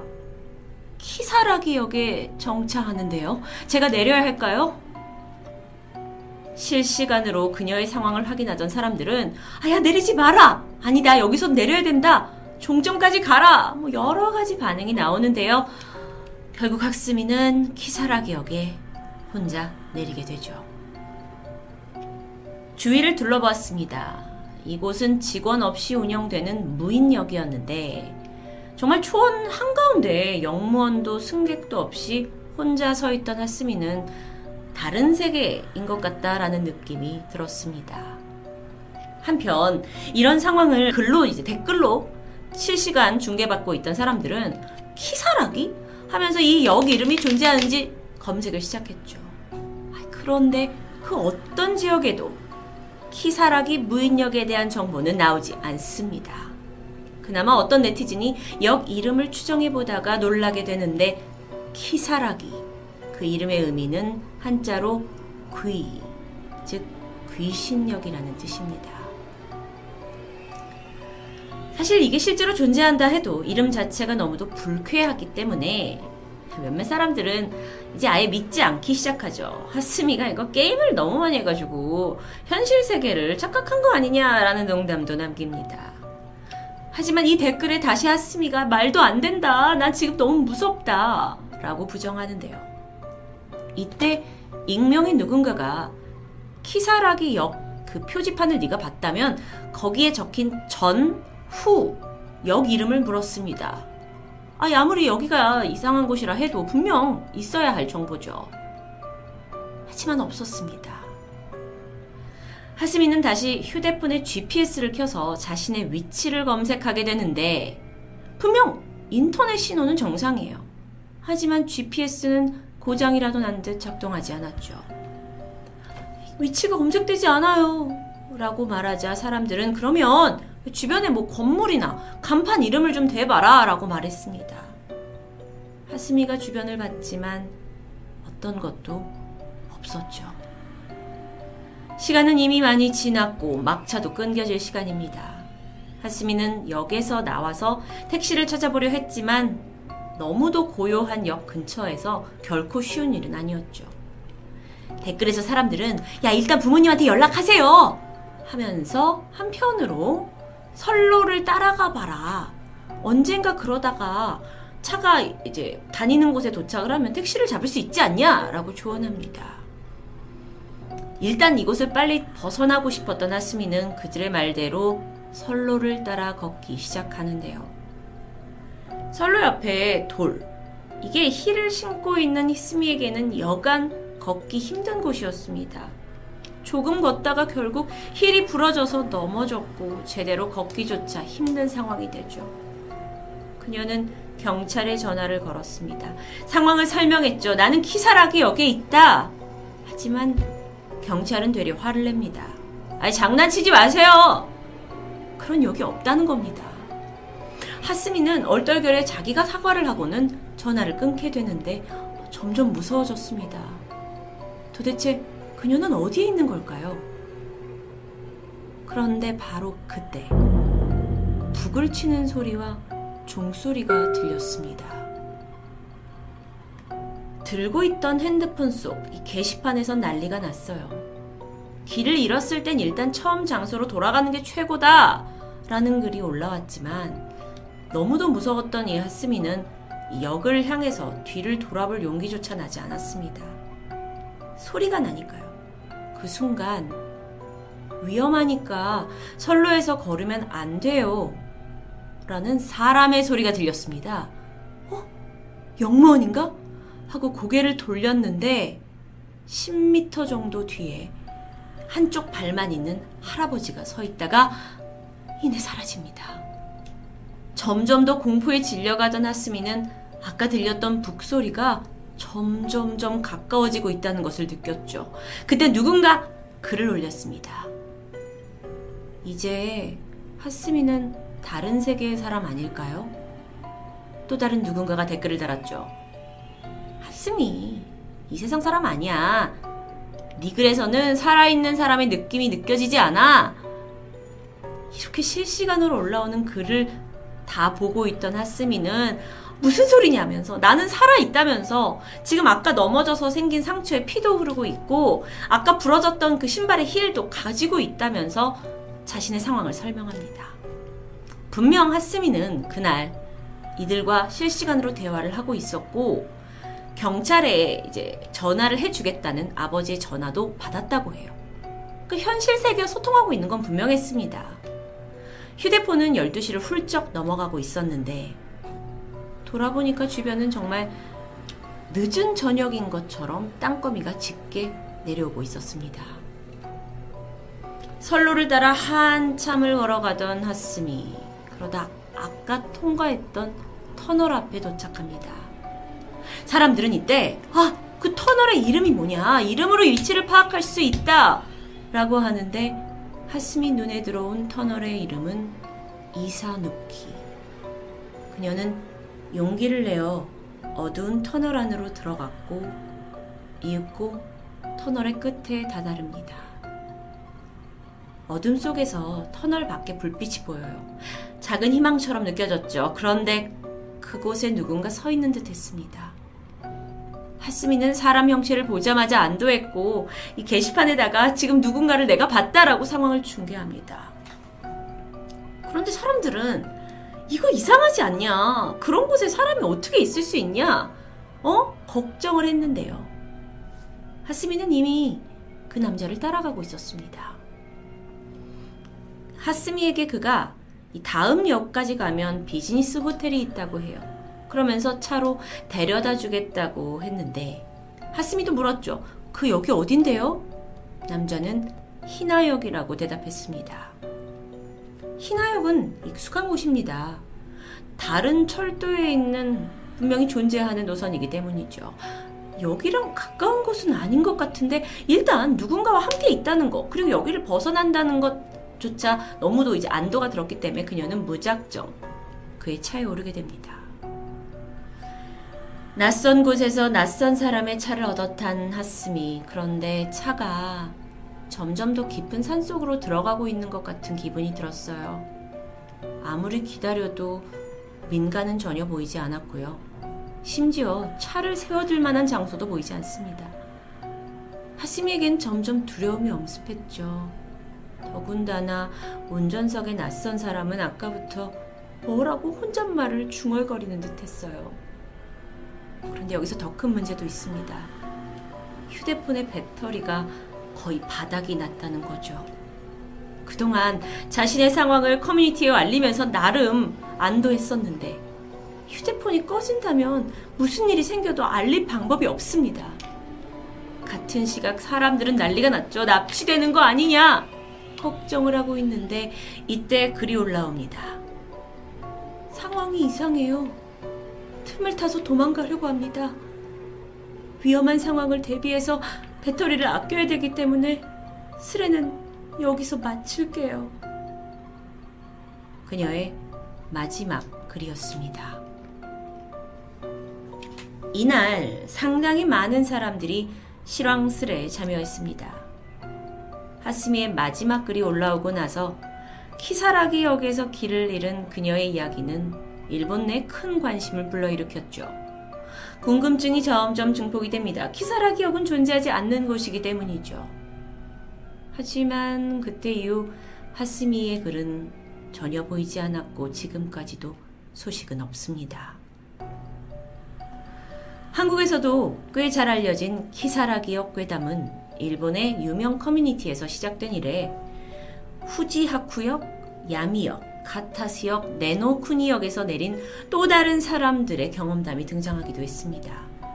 그런데 각각의 역 이름을 풀이해보자면 저승역, 뭐 고전 역사책에 등장하는 다른 차원의 세계 이름, 뭐 이름들이 다들 기이했던 거죠. 누군가 그냥 만들어낸 걸까요? 키사라 기역 괴담은 일본 내에서 상당히 유명합니다. 이젠 하나의 도시 전설처럼 자리 잡았고 최근엔 이걸 주제로 공포 게임까지 등장했을 정도죠. 잠깐만요. 이게 거짓이라고 하기에 일단 의심스러운 점이 있습니다. 하스미를 데려간 그 낯선 사람이 말했던 히나역. 여긴 가쿠난선이 지나는 무인역인데 하스미가 아, 신하마마치역이 아닌 하마마마 치역에서 탑승해서 다른 곳으로 환승해야만 갈 수 있는 정말 엉뚱한 역 이름입니다. 그러니까 하스미가 있던 역에서는 한 시간이 넘는 거리를 이동해야 할 만큼 먼 곳이었죠. 두 철도가 지나는 어떤 곳에도 키사라기 역은 없습니다. 그래서 여전히 이 역의 위치는 미스테리로 남아있죠. 혹시 하스미가 있던 그 시간이 현실 세계의 시간과 달랐던 건 아닐까요? 키사라기 역에서 결국 영영 돌아오지 못한 그녀. 어떤 이들은 하스미가 평행 세계로 간 거라고 말합니다. 우리가 사는 세계와 완전히 다른 세계인 곳으로 그녀가 열차에 우연히 올라타면서 옮겨졌다고 말하죠. 휴대전화가 인터넷 전화는 되는데 GPS가 작동하지 않는다? 이게 바로 그 이유이다라고 설명합니다. 또 다른 어떤 이들은 하스미가 잠깐 잠든 사이 무슨 이유에서인지 그녀는 사망했고 그녀가 도착한 키사라기 역은 저승으로 가는 정류장이다. 선로를 걷고 있는 하스미를 위험하니 돌아오라라고 소리친 할아버지는 하스미의 조상이나 사후세계 귀신이다라고 해석합니다. 결정적으로 터널이라는 건 저승세계로 가는 길목을 상징할 수도 있고 터널 끝에서 죽음의 길을 통과한 하스미를 기다리고 있던 사자가 그녀를 태워서 데려갔다 라는 해석인데요. 글쎄요. 기사라기역 괴담. 많은 분들이 저의 댓글, 저의 영상 댓글에 요청해 주셨던 괴담입니다. 괴담은 늘 쉽게 믿을 수 없지만 또 그다, 그냥 관가할 수도 없는 아주 미스테리한 이야기죠. 토요미스테리 디바제식합니다. 안녕하세요. 토요미스테리 디바제식합니다. 이코마 터널. 이곳은 일본의 오사카와 나라 지역 중간에 있는 산을 뚫고 만들어진 3,388m의 철도 터널입니다. 오랫동안 이 두 지역을 마치 장벽처럼 갈라놓은 산 때문에 주민들은 옆길로 돌아서 한참 시간이 걸려야 도시를 왔다 갔다 할 수 있었고요. 이게 여간 불편한 게 아니었죠. 게다가 교류를 제대로 할 수도 없었습니다. 그러다 1914년 4월 터널이 만들어지면서 두 지역은 활발하게 교류했고 경제적으로도 큰 이득의 결과를 가져오게 됩니다. 하지만 이상하게도 개통 50년 만인 1964년 7월 일본 정부는 이코마 터널을 폐쇄해 버립니다. 아니 그러면 교류도 못해 또 다른 경로를 뚫어야 돼 경제적 손실이 나거든요. 근데 그걸 감수하면서도 왜 일본은 터널을 폐쇄했을까요? 이곳은요, 이후에 일본의 유명한 식령 스팟이 되었습니다. 많은 사람들이 여기서 사진도 찍고 영상을 남기는 게 유튜브에 많이 있고요. 심지어 이곳에서 귀신을 봤다고 하는 제보는 끊이지 않고 있어요. 그렇다면 정부에서 이런 귀신 때문에 폐쇄를 한 걸까요? 단정 지어서 아니라고 말할 수는 없습니다. 터널이 개통한 지 30년 만인 1946년 4월부터 이코마 터널을 지나가던 열차에 알 수 없는 화재가 발생했어요. 불은 이 바닥에서부터 시작을 했고 이 사건으로 인해 승객 28명이 사망하고 약 70여 명이 부상을 입습니다. 대형 참사였죠. 당시만 하더라도. 그런데 여기서 끝나지 않고 8개월 후인 1946년 12월 이번에는 이코마 터널에서 열차가 정지해 버렸어요. 그리고 뒤에서 따라오던 열차와 충돌하는 일이 발생하죠. 이 사고로 승무원과 승객 18명이 사망했고 약 50여 명이 부상을 입습니다. 다음 해인 1947년 4월 또다시 터널 안에서 열차에 화재가 발생했고요. 20명 이상이 사망했고 50명 이상이 부상을 입습니다. 이쯤 되면 끝날 만도 한데 그로부터 다시 4개월이 지난 1947년 8월 오사카에서 나라 지역으로 가고 있던 급행 열차가 터널을 지나가던 순간 열차가 폭발하는 사건이 벌어져요. 승객 40여 명이 부상을 입었습니다. 아니 어떻게 해서 계속해서 이렇게 사건이 벌어질까요? 근데 끝이 아니에요. 반년 후였던 1948년 3월 이코마 터널로 진입을 하던 열차가 브레이크 고장이 납니다. 그래서 속도를 줄이지 못하고 점점 점점 가속이 붙었고 여기에 앞에 있던 열차와 충돌하는 사고가 벌어졌고요. 승객 50여 명이 그 자리에서 사망합니다. 그리고 280여 명이 부상을 입게 됐죠. 아주 큰 사고였어요. 이 사건만 큰 사고는 아니었죠. 2년여에 걸쳐서 꾸준히 발생하는 이 사건들, 그리고 희생자, 유독 터널 안과 근처에서 벌어지는 참사. 사람들은 터널에 저주가 걸린 게 아니냐고 수군대기 시작합니다. 그러던 어느 날 한 승객이 열차에 탄 채 이코마 터널을 지나가고 있었습니다. 창밖에 풍경이 터널 안에 들어가면서 깜깜해졌지만 그냥 물끄러미 창밖에서 시선을 떼지 않고 있었는데요. 그러다 그 순간 창밖으로 무언가 보입니다. 너무 빠르게 지나갔는데 분명 사람이었어요. 상하 하얀색 옷을 입고 있었고 머리는 상투를 튼 것 같았는데 재빨리 뒤를 돌아봅니다. 하지만 열차가 빠르게 지점을 통과해버렸죠. 그는 자신이 본 게 결코 헛것이 아니었기 때문에 더 소름이 돋았습니다. 이상한 것을 보고 듣는 것은 사실 과거에서부터 계속 있어 왔다고 해요. 특히나 이 주변 마을 사람들은 터널 안쪽에 다가갔을 때 들려오는 이 바람 소리 같기도 한데 조금 더 자세히 들으면 어떤 남성의 굵은 목소리 같은 울부짐이 들린다고 말합니다. 게다가 우연히 터널에 들어갔던 주민 중 한 명이 갑자기 몸에 불이 붙더니 마치 예전에 토미에서 얘기했던 그 인체 발화 현상처럼 3분 만에 몸이 완전히 타버리는 일이 발생했던 거죠. 터널 안에서 불을 붙인 적도 없고요. 불과 관련한 어떤 것도 없었습니다. 갑자기 뭐 몸이 뜨겁다고 말하더니만은 곧이어서 내 쪽에서 그냥 불이 붙어버린 거예요. 문제는 이런 일이 한두 번이 아닌 무려 세 번이나 있었다는 겁니다. 마을 사람들이 이러다 보니까 점점 이 터널이라면 치를 떨었죠. 어, 워낙 이게 특이한 사건이기 때문에 터널에서 있었던 인체 발화 현장에 대해서는 조사가 진행됐다고 합니다. 그 현장을 목격한 사람이 실제로 목격한 사람이 없으면서 이건 이 발상 자체가 너무 공포에 떨고 있는 주민들이 뭐 허구로 만들어낸 이야기거나 거짓말일 것이다 라고 분석됩니다. 그리고 사건에 관심이 사그라지는 듯 했죠. 근데 마을 사람들의 생각은 달랐어요. 아니, 굳이 우리 마을에 있는 터널에서 그런 무서운 일이 벌어졌다고 소문낼 이유가 뭐냐는 겁니다. 결국 사람들은 터널 옆에 넋을 기리기 위한 위령비를 세우게 됩니다. 위령비. 이건 누구를 위한 걸까요? 위령비 세운 이후에도 여전히 이코마 터널에선 크고 작은 사건들이 있었어요. 그리고 터널 안에서 혼을 봤다는 소문 끊이지 않았죠. 자, 그러면서 이제 일본인들 사이에서는 여기가 유령 터널이라는 섬뜩한 별명이 붙어버립니다. 일본 정부가 이걸 듣고 아 이거 안 되겠다 인식을 바꾸고자 보수 공사를 단행하게 돼요. 그런데 공사를 시작하자마자 사고가 터집니다. 인부들도 하얀 옷에 상투를 튼 귀신을 봤다 그리고 혼비백산 도망가는 일이 이어집니다.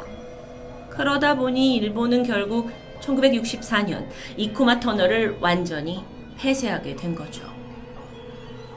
그리고 한참의 시간이 지나 90년대에 와서 이 터널이 숨겨왔던 비밀이 세상에 낱낱이 밝혀졌습니다. 다리가 없는 강이란 책을 쓴 저자 스미 씨는 1992년 이 터널에 대한 지피를 하기 위해 직접 조사에 나섰습니다. 그리고 그녀가 발견한 건 너무도 충격적이었죠. 1911년 터널이 건설 초기 상태였을 때 이 산, 그러니까 이코마 산이 터널을 뚫기에는 어딘가 불안한 지형이었다고 합니다. 땅을 파면 물이 곳곳에서 흘러나왔고요. 집안 자체도 단단하지 않았고요. 언제 무너져도 이상하지 않을 정도였어요. 근데 일본 정부는 이걸 알고 있었지만 터널이 필요합니다. 그리고 아랑곳하지 않고 공사를 감행하게 되는데 1911년 6월 약 천여 명의 조선인 노동자들이 동원했고 터널 공사가 시작됩니다. 그런데 공사가 시작된 지 얼마 되지 않아 담당하고 있었던 건설회사 오바야시 구미 얘가 경영난이 생겨요. 그래서 자기네 자체 직원들에게조차 월급을 제대로 지불하지 못하다 보니 타국에서 온 조선인 노동자들에게는 더 했겠죠. 가혹한 노동을 시키면서도 고작 하루에 주먹밥 하나 주면서 하루 종일 일을 시켰다고 합니다. 아, 게다가 할당량을 제대로 끝내지 못하면 그냥 이 터널 안에 먼지 구덩이 속에서 잠들게 했어요. 그리고 터널 입구를 닫아버리고 혹여나 밤사이에 도망갈까봐 감시자들을 붙였습니다. 대중엔 너무 힘들어서 탈출하려는 사람도 있었습니다. 그런데 그러다 잡히면 죽기 직전까지 사정없이 맞았죠. 조선인들은 이런 악조건 속에서도 돈을 벌어야 했고 고향에 있는 가족들에게 이걸 가지고 돌아가야 했고 이런 희망으로 하루하루 이제 일을 하면서 버티고 있었는데 그러다 터널 내부에 벽이 무너지는 사고가 발생합니다. 그래서 당시에 작업 중이던 조선인들 150여 명이 그대로 흙과 돌덩이에 깔렸죠. 다행히 132명은 부상을 입었지만 나머지 20명 정도는 사망합니다. 그리고 어떻게 됐냐고요? 바로 다음 날부터 다시 공사는 시작됐죠. 죽은 사람 죽은 사람이고 공사는 공사다. 일본인 감독관들은 사망한 조선인들의 시신을 따로 어딘가 이렇게 안치해주는 건 필요하지 않다고 판단했던 것 같습니다. 그래서 결국에 작업 중이던 그 이코마 산에 대충 매장시켜요. 이게 정말 이 조선인들이 정말 힘든 상황에서 서로 서로 의지하면서 살아갔지만 하루아침에 동료를 잃게 된 거죠. 근데 감독관들의 추악한 짓이 여기서 끝나지 않습니다. 이 조선인들이 막 폐병과 이제 합병증 터널 안에서 일을 하다 보니까 계속 병이 생겼고요. 또 이 몸도 힘들고요. 그리고 부상을 당하면서 이제 팔다리 같은 부분이 일을 할 때 쓰는 어떤 신체의 부분이 좀 불구가 되는 부분도 있었고요. 그렇게 해서 감독관이 판단을 했을 때 너는 더 이상 내가 터널 공사에서 밥을 주면서 일을 못해 하면 그 자리에서 죽였다고 알려져 있습니다. 그런데 진짜 소름 돋는 건 이제부터인데요. 일본인들은 사람의 피가 많이 섞여야 공사가 성공한다라는 미신을 믿었다고 합니다. 그래서 노동자들의 피를 모으기 위해서 아무 잘못 없는 몇몇을 살해했고 피를 양동이에 받아서 현장 곳곳에 뿌리면서 터널의 성공을 빌게 되죠. 돈 벌러 일본에 왔는데 정말 이런 인간 이하의 대접을 받고 살인까지 그래도 마지막까지 살아남은 조선인들이 있습니다. 그들은 다행히 돌아는 왔지만 제대로 된 보상을 받진 못했다고 합니다.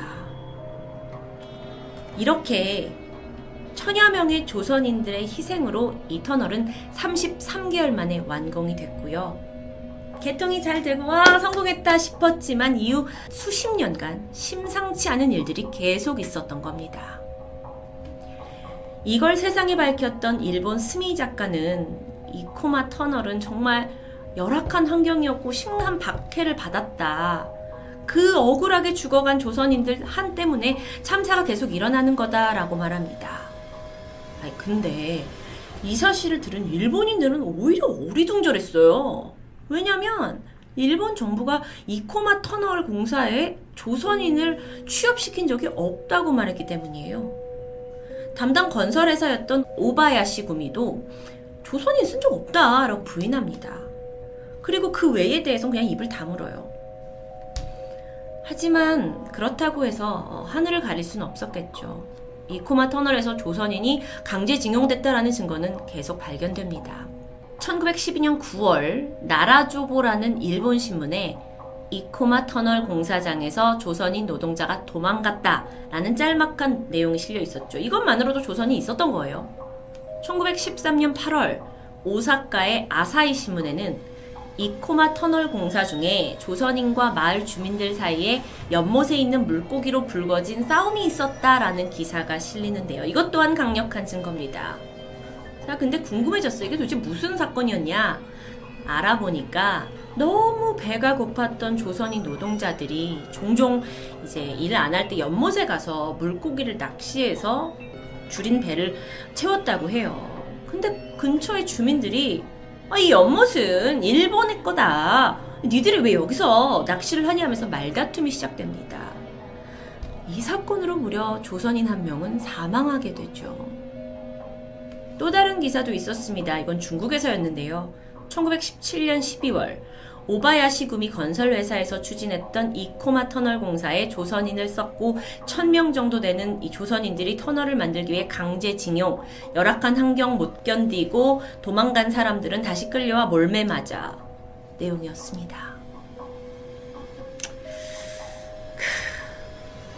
현재의 이 코마 터널은 근처에 위령비와 추모비들이 고스란히 남아 있습니다. 그리고 건설회사 오바야시구미가 이 코마 터널의 비탈길 쪽에 세운 위령비도 남아 있는데요. 이 위령비에는 1913년 1월 26일 발생한 터널 사건의 희생자 24명의 이름이 있습니다.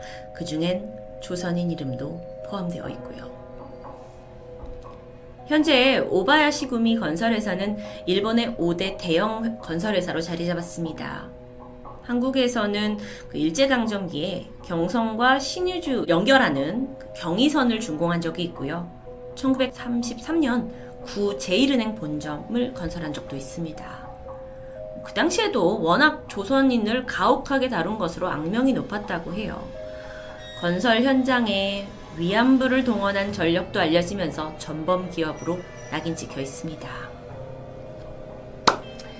일본에서 터널이 폐쇄 조치를 당한 이후 이코마 터널은 더욱 유명한 심령 스판이 되었습니다. 하지만 알고 보면 참혹한 조선인 우리의 역사가 곳곳에 남아있는 슬픈 곳이라고 느껴지는데요. 오사카와 나라 이 양쪽의 큰 도시를 이어주는 지리적으로 아주 중요한 곳인데도 불구하고 일본이 폐쇄한 데는 분명 이유가 있었습니다. 그리고 그 이유는 어쩌면 인간을 인간답게 대접하지 못한 탐욕과 잔인함에 대한 영들의 복수는 아니었을까요?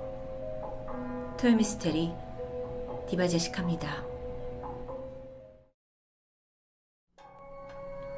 안녕하세요. 토요미스테리 디바제식합니다. 도쿄에서 차로 30분 정도 떨어져 있는 치바현 이치카와시 국도 14호선을 따라가다 보면 도심 한가운데에 작은 숲이 있는 것을 볼 수 있습니다. 푸르게 우거진 나무들과 곳곳에 길게 뻗은 대나무가 보이는데요. 이렇게 위성사진으로 보시면 아주 빽빽하게 나무들이 들어차 있는 게 보이고 숲의 맞은편에는 시청이 있고 또 바로 앞에는 교통량이 꽤나 많은 도로가 있을 만큼 이곳은 도시 한가운데 자리 잡고 있습니다. 언뜻 보기에는 크지 않은 규모지만 동네 주민들과 근처 회사원들에게 좋은 쉼터가 되어줄 듯 한데요. 하지만 이곳은 그 어떤 누구도 들어갈 수 없는 출입 금지 지역입니다. 지난 1980년 어떤 꼬마가 이 근처에서 공을 가지고 놀다가 우연히 이 숲 안으로 공이 떨어지는 일이 있었는데 아이는 익히 이곳에 대해서 알고 있었기에 숲 안에 들어갈 엄두도 내지 못했다고 합니다. 결국 경찰이 동원되어서 긴 장대로 공을 꺼내주었다는 유명한 일화가 있을 만큼 이곳은 마을 사람들에게 아주 조심스럽고 두려운 장소였습니다. 이 작은 숲의 이름은 야와타노 야부시라즈. 일본에서는 이 말 자체가 관용어구로 쓰이고 있는데요. 그 뜻은 길을 잃거나 출구를 알 수 없게 된 것을 의미합니다. 우리나라에도 유명한 소설가이자 일본의 국민 작가로 불리우는 에도가와 람포와 나츠메 소세키 또한 이 표현을 자신의 소설에 사용했을 만큼 유명한 말인데요. 이곳은 정말 이름 그대로 출입 금지 지역입니다. 먼저 숲의 가로 세로는 모두 18m 정도, 대지는 250평 정도의 크기로 사실 숲이라고 불리기엔 상당히 작은 규모죠. 그렇다 보니 안에서 방향을 잃거나 뭐 헤맬 만한 곳이라고 보기는 힘들 것 같습니다. 도대체 도시 한가운데 있는 이 아담한 숲이 어쩌다 절대 들어가서는 안 되는 곳이 되어버렸을까요? 사실 일본에서는 꽤나 오래전부터 이곳에 대해 흉흉한 이야기가 전해지고 있습니다. 우리나라 조선시대에 해당하는 일본의 에도시대 때도 그 흔적이 발견되는데요. 야와타노 야부시라지의 사실을 확인할 수 있는 가장 오래된 자료는 1749년의 카츠시카 삼시지라는 지리서입니다. 이 지리서에서 야와타노 야부시라지에 대해 이 덤불은 크지도 높지도 않다. 그러나 울창해서 그 속은 보이지 않는다. 들어가지 말아야 하며 한 번 들어가면 나오지 못한다라고 설명되어 있을 정도입니다. 이 외에도 그 에도 시대 기행문이나 문헌에서 숲은 종종 발견되는데 여기 아주 흥미로운 사실이 있습니다. 시간이 지나도 야바타노 야부시라지의 넓이가 항상 똑같이 서술되어 있다는 것이죠. 그즉 몇백 년 동안 그 규모가 변하지 않았다는 겁니다. 이러한 사실을 통해서 분명 이 숲은 에도 시대부터 사람이 들어가면 재앙이 온다고 굳게 믿어졌고 공포의 대상이었다라는 것을 추정할 수 있죠. 그렇다 보니 사람의 손길 또한 거의 닿지 않았던 것을 확인할 수 있었습니다. 그러다가 현대에 들어와서 1955년에 발간된 일본에서 가장 신뢰가 높은 사전으로 알려진 고지엔에서도 야와타노 야부시라즈에 대해서 출구를 모르는 곳이라고 서술을 했을 정도로 정말 이 숲은 공공연하게 미스테리한 장소의 상징이었죠. 그렇다면 그 근원은 어디서 시작이 되었을까요? 정말 많은 기록들이 존재하지만 그 가운데 가장 유명한 가설은 에도 시대의 영주 도쿠가와 미츠쿠니의 이야기입니다. 꽤나 높은 자리의 인물인 도쿠가와가 어느 날뭐 별로 크지도 않은 숲인데 사람들이 들어가지도 않고 마치 무슨 큰 저주를 받을 것처럼 두려워한다 라는 이야기를 듣고는 호기심이 발생했습니다.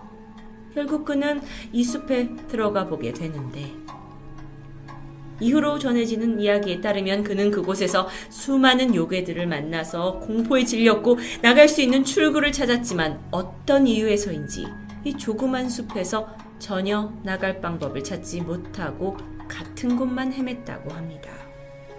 그러던 중 그의 앞에 백발의 노인이 나타났습니다.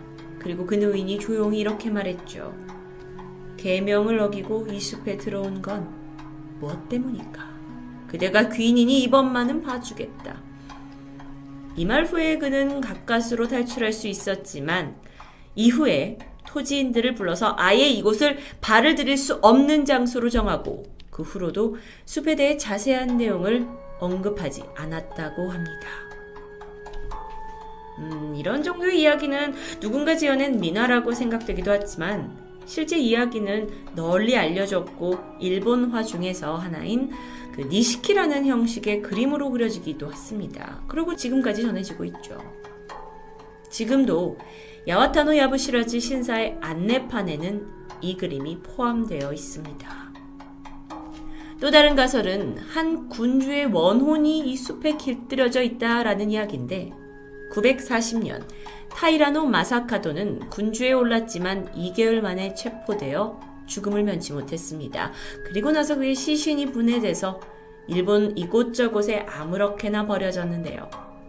부하들이 비밀스럽게 시신을 수습해서 일본 곳곳에 나눠서 묻었는데 실제로 그 머리가 묻힌 곳이 도쿄에 사적이 존재합니다. 하지만 나머지 시신은 어디에 묻혔는지 알려지지 않았죠. 그러던 중에 1923년 관동 대지진으로 인해서 건물들이 파괴되자 이 타이라노 마사카도의 머리 무덤을 없애고 그 위에 신축 건물을 세우는 공사가 시작됩니다. 그런데 얼마 지나지 않아 건축 관계자 14명이 갑자기 이유 없이 죽어나가기 시작했죠. 당시 사람들은 이 우문의 죽음이 마사카도의 저주 때문이라고 믿게 됐고 결국 건물 공사를 포기하고 무덤을 복구했다고 전해집니다. 그런데 일각에서는 시신의 몸 부분이 바로 이곳 야와타노 야부시라지에 묻혀 있을 것이라고 주장합니다. 오래전에 그의 부하가 이 숲에 무언가를 묻는 장면이 목격되었기 때문이죠. 이후 주민들은 이 숲에도 분명 저주가 내렸다고 믿어왔고 아무도 들어가길 꺼려 하면서 결국 지금까지 현대에 와서까지 출입 금지 지역이 돼버렸다는 이야기였습니다. 아니 근데 아무리 그렇다 하더라도 이렇게 시간이 많이 지나서 지금 위성을 띄우는 시대인데 이런 저주나 전설을 그냥 무시하고 공원으로 뭐 조성을 하거나 아니면 아예 밀어버리고 뭐 건물을 지으려는 시도가 있지 않았을까요? 전해지는 이야기로는 한 인부가 대나무라도 이 안에 있는 대나무라도 정돈을 하려고 숲 안에 들어갔는데 이유 모를 큰 부상을 당했고 다른 인부는 죽어서 나왔다라는 소문이 나돌았다고 합니다. 그러다 보니까 주민들은 도저히 쉽사리 이 안에 들어갈 용기를 내지 못하게 된 거죠. 도대체 왜 이곳에만 들어가면 기이한 일을 겪는지 이에 대해서도 여러 가지 가설이 존재합니다. 특히 야와타노 야부시라지의 숲 가운데에는 움푹 패여 있는 구덩이가 있는 것으로 알려져 있는데 이 공간이 늪지되어 가지고 사람들이 안에 빠져서 나오지 못한다. 그래서 행방불명된다라는 이야기도 있습니다. 또한 여기가 치바현에 존재하는데 치바현이 뭐 천연 자원이 풍부하다라는 점을 근거로 그 움푹 패인 공간에서 독가스가 뿜어져 나온다는 가설도 있습니다. 혹은 그 구덩이가 영계의 출입문이라고 말하는 이들도 있었죠. 물론 출입이 금지되어 있기 때문에 그 구덩이에 관해서는 정확히 밝혀진 게 없습니다. 하지만 이 숲 안을 전혀 들어갈 수 없는 건 아닙니다. 유일하게 출입이 허용된 곳이 있는데요. 바로 숲의 입구 앞에 있는 작은 신사입니다. 시라즈모리 신사로 불리는 이곳은 혹여나 실수로라도 숲에 들어가는 이들이 살아서 무사히 나오고 싶다면 반드시 참배를 해야 한다고 알려져 있는데요.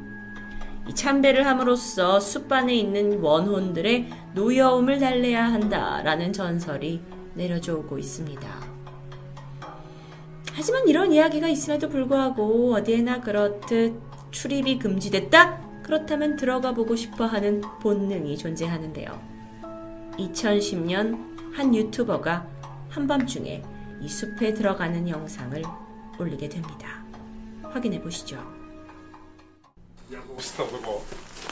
ああそっちの方が低いんだ 아...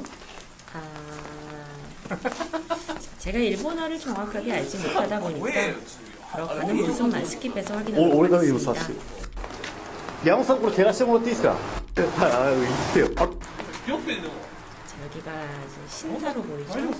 すげえなおいこの奥がどうなってるのか見えないから 대나무가 보이고요. 이들이 숲 안으로 들어가는 것 같은데 그렇게 영상으로만 봐서는 아주 깊숙이 들어가는 느낌은 들지 않습니다. 위기 위기였어 위기였어 위기였어.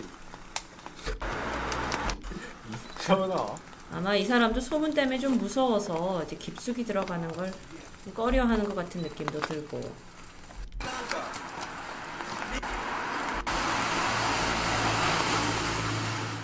보시다시피 이들은 숲의 깊은 곳까지 들어가지 않은 것으로 보이는데요. 들어가자마자 약간 놀란 듯 소리치는 대화 내용을 봤을 때 숲 안의 땅이 꽤나 깊은 것으로 보이기도 합니다. 겉모습만 봐서 알 수 있듯 여기엔 아주 대나무가 울창하게 자라고 있죠. 그러다 보니까 낮에도 숲 안쪽엔 햇빛이 잘 들어오지 않는다고 해요. 그래서 어둡죠. 밤에는 더 위험할 수밖에 없습니다. 들어가면 아무도 나올 수 없다는 야와타노 야부시라즈. 저는 아직도 정말 일본 사람들이 여기를 저주가 깃들였다고 굳게 믿고 들어가지 않는다는 사실이 놀라울 따름이었습니다. 여전히 이곳은 일본에서도 출입 금지 구역으로 정해져 있고요. 어, 이곳에 발을 들이면 이제 여기는 시라즈모리 신사의 사유지로 되어 있기 때문에 사유지 무단 침입, 예배 및 업무 방해, 기물 파손 등으로 체포될 수 있다고 합니다. 그러니까 뭐 유튜버 분들이 혹시 궁금증에 의해서 한번 들어가서 영상을 찍겠다 하는 것 자체가 불법이 될 수 있습니다. 이런 법적 문제도 문제지만 호기심만으로 들어가신다 하더라도 출구를 찾지 못하고 영영 그 안에 갇힐 수 있으니 궁금하더라도 들어가지 않는 게 좋겠죠. 토요미스테리 디바제시카였습니다. 안녕하세요. 토요미스테리 디바제시카입니다. 일본에는 일명 죽음의 연못이라고 불리는 유명한 심령 스팟이 있습니다. 일본의 교토시 사쿄구에 위치한 1.5km, 9.2헥타르의 비교적 작은 규모의 미도르 연못이란 곳이죠. 이곳은 14만 년 전에 생성이 되었다고 해요. 아주 오래전이죠. 그러다 보니까 빙하기부터 존재해온 동식물이 여기에 보존되어 있는 고충 스번으로 불리고요. 그러다 보니 일본의 천연 국가 천연 기념물로 지정되어 있기도 합니다. 그런데 이 연못의 중심을 보시면 약간 특이한 형태가 보입니다. 마치 섬처럼 떠 있는 것 같은 모습. 이 지형을 우키시마라고 부르는데 이 호수의 3분의 1을 차지하고 있을 정도죠. 이 우키시마는 퇴적물이 분해되지 않고 계속해서 쌓이면서 이렇게 형성되었다고 하는데요. 그래서 워낙 오랜 기간 동안 퇴적층이다 보니까 수많은 생물이 우키시마에서 발견된다고 알려져 있습니다. 실제로 일본에 서식하는 잠자리 200여 종 중에 50여 종이 이 호수에서 발견된 정도라고 하죠. 연못에 대해 조금 더 알아보겠습니다. 수심은 2m 정도로 그렇게 깊은 편은 아닌데요. 하지만 연못 바닥에 이 퇴적층의 최신부까지 측정한다면 15에서 20m로 추정한다고 합니다. 여긴 습지예요. 혹여 이 늪에 여러분이 빠지게 된다면 두터운 최적층 안으로 빨려 들어갈 수 있고 그렇다면 빠져나오기 굉장히 힘들 겁니다. 시신을 찾는 건 더욱더 불가능에 가깝겠죠. 그렇다 보니 이 연못에 관한 괴담은 아주 먼 옛날부터 계속되어 왔습니다.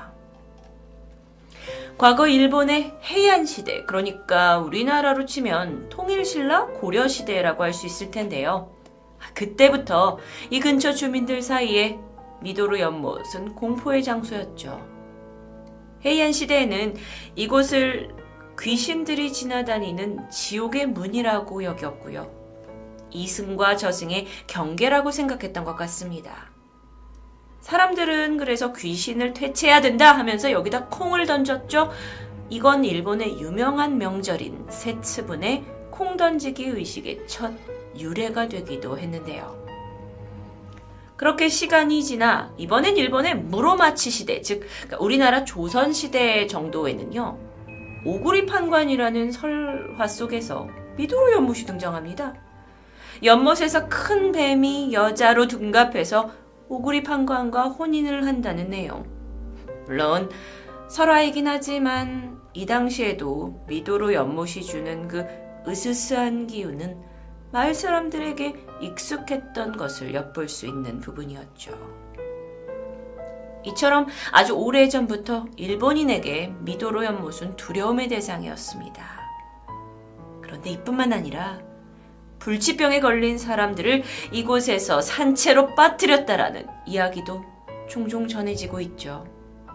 연못의 역사, 역사가 워낙 오래된 만큼 미도로 연못에서 죽은 이는 분명 존재할 것으로 보이는데요. 그러다 보니 일본의 기보감정사무소라는 사이트의 한 영적 능력자는 이곳을 방문한 후 아주 충격적인 이야기를 남겼습니다. 연못에는 상당수의 동물과 정령, 그리고 자살자의 지방령, 원한이 있는 영혼 등 수많은 혼들이 연못 주변에서 보이고 있고 대부분 요괴화되고 있다고 밝히기도 했는데요. 그렇게 유명한 곳이었다면 국내에서는 몰랐을까요? 아니죠. 위험한 초대 고스트 스팟이라는 한 국내 TV 프로그램을 통해서 영매사분들이 일본의 미도로 연못을 방문하기도 했습니다. 아주 옛날 방송분이지만 남아있기 때문에 한번 잠깐 확인해 보시죠. 기운을 차린 처녀보살은 미도로 연못 주변을 서성이고 긴가 봐요. 굉장히 넓은가 봐요. 한국 영매사분이 가신 거예요. 초저녁의 연못은 음산하기만 한데 처녀보살의 눈에 들어온 연못은 어떤 느낌일까? 굉장히 평온해 보이는데 이 물 밑은 완전히 무슨 뭐 지옥 있죠. 연못의 또 다른 모습은 지옥? 초조함을 감추지 못하는 처녀보살. 두려운 영가의 기운을 느껴서일까 연못을 바라보는 처녀보살의 눈은 불안하기만 하다. 물귀신이 제일 무서워요. 진짜 무서운 게 물귀신. 생각하고 싶지 않은 귀신. 난 이분도 너무 무서운 것 같아요. 많이들 죽어요 물에서. 누가? 우리 무속인들이 연못에서 연가를 싫다가 물에 빨려 들어가서 죽는 경우가. 많아요. 처녀보살을 두렵게 하는 영가의 정체는 무엇일까? 이 프로그램 영매사분이 말씀을 하시길 겉으로 보기에는 고요하지만 바닥은 지옥의 형상을 띠고 있다 라고 하죠. 실제로 이 연못에서 많은 자살 사건 그리고 살인 사건이 일어난 것으로 유명하다고 하는데 그러기에 앞뒤가 맞다고 느껴집니다. 마을 주민에 따르면 연못 옆에 있는 숲에서 종종 목을 맨 시신이 발견되기도 한다고 하는데요. 이뿐만이 아닙니다. 또 다른 섬뜩한 이야기가 있어요. 현재 이 미도로 연못 바로 옆에는 교토 박예회 병원이라는 종합병원이 설립되어 있습니다. 이곳은 사실 1928년에 결핵 치료원으로 어, 만들어져 있는데 그, 다시, 그 당시에 이제 1920년대의 결핵이라는 건 거의 불치병으로 여겨졌기 때문에 치료원에 들어온 환자들이 자신의 운명에 너무도 절망을 하여 옆에 있던 연못에 몸을 던져 자살을 하는 사건. 혹은 겁에 질린 어떤 사람들이 결핵 환자들을 발견하고 산채로 연못에 빠뜨려서 죽여버렸다는 이야기도 남아 있습니다. 이렇듯 일본의 과거에서부터 지속적으로 어떤 검은 영혼의 장소로 알려진 이곳이 본격적으로 전국 심령 스팟으로 유명해지기 시작한 계기는 한 택시기사의 이야기에서부터였죠.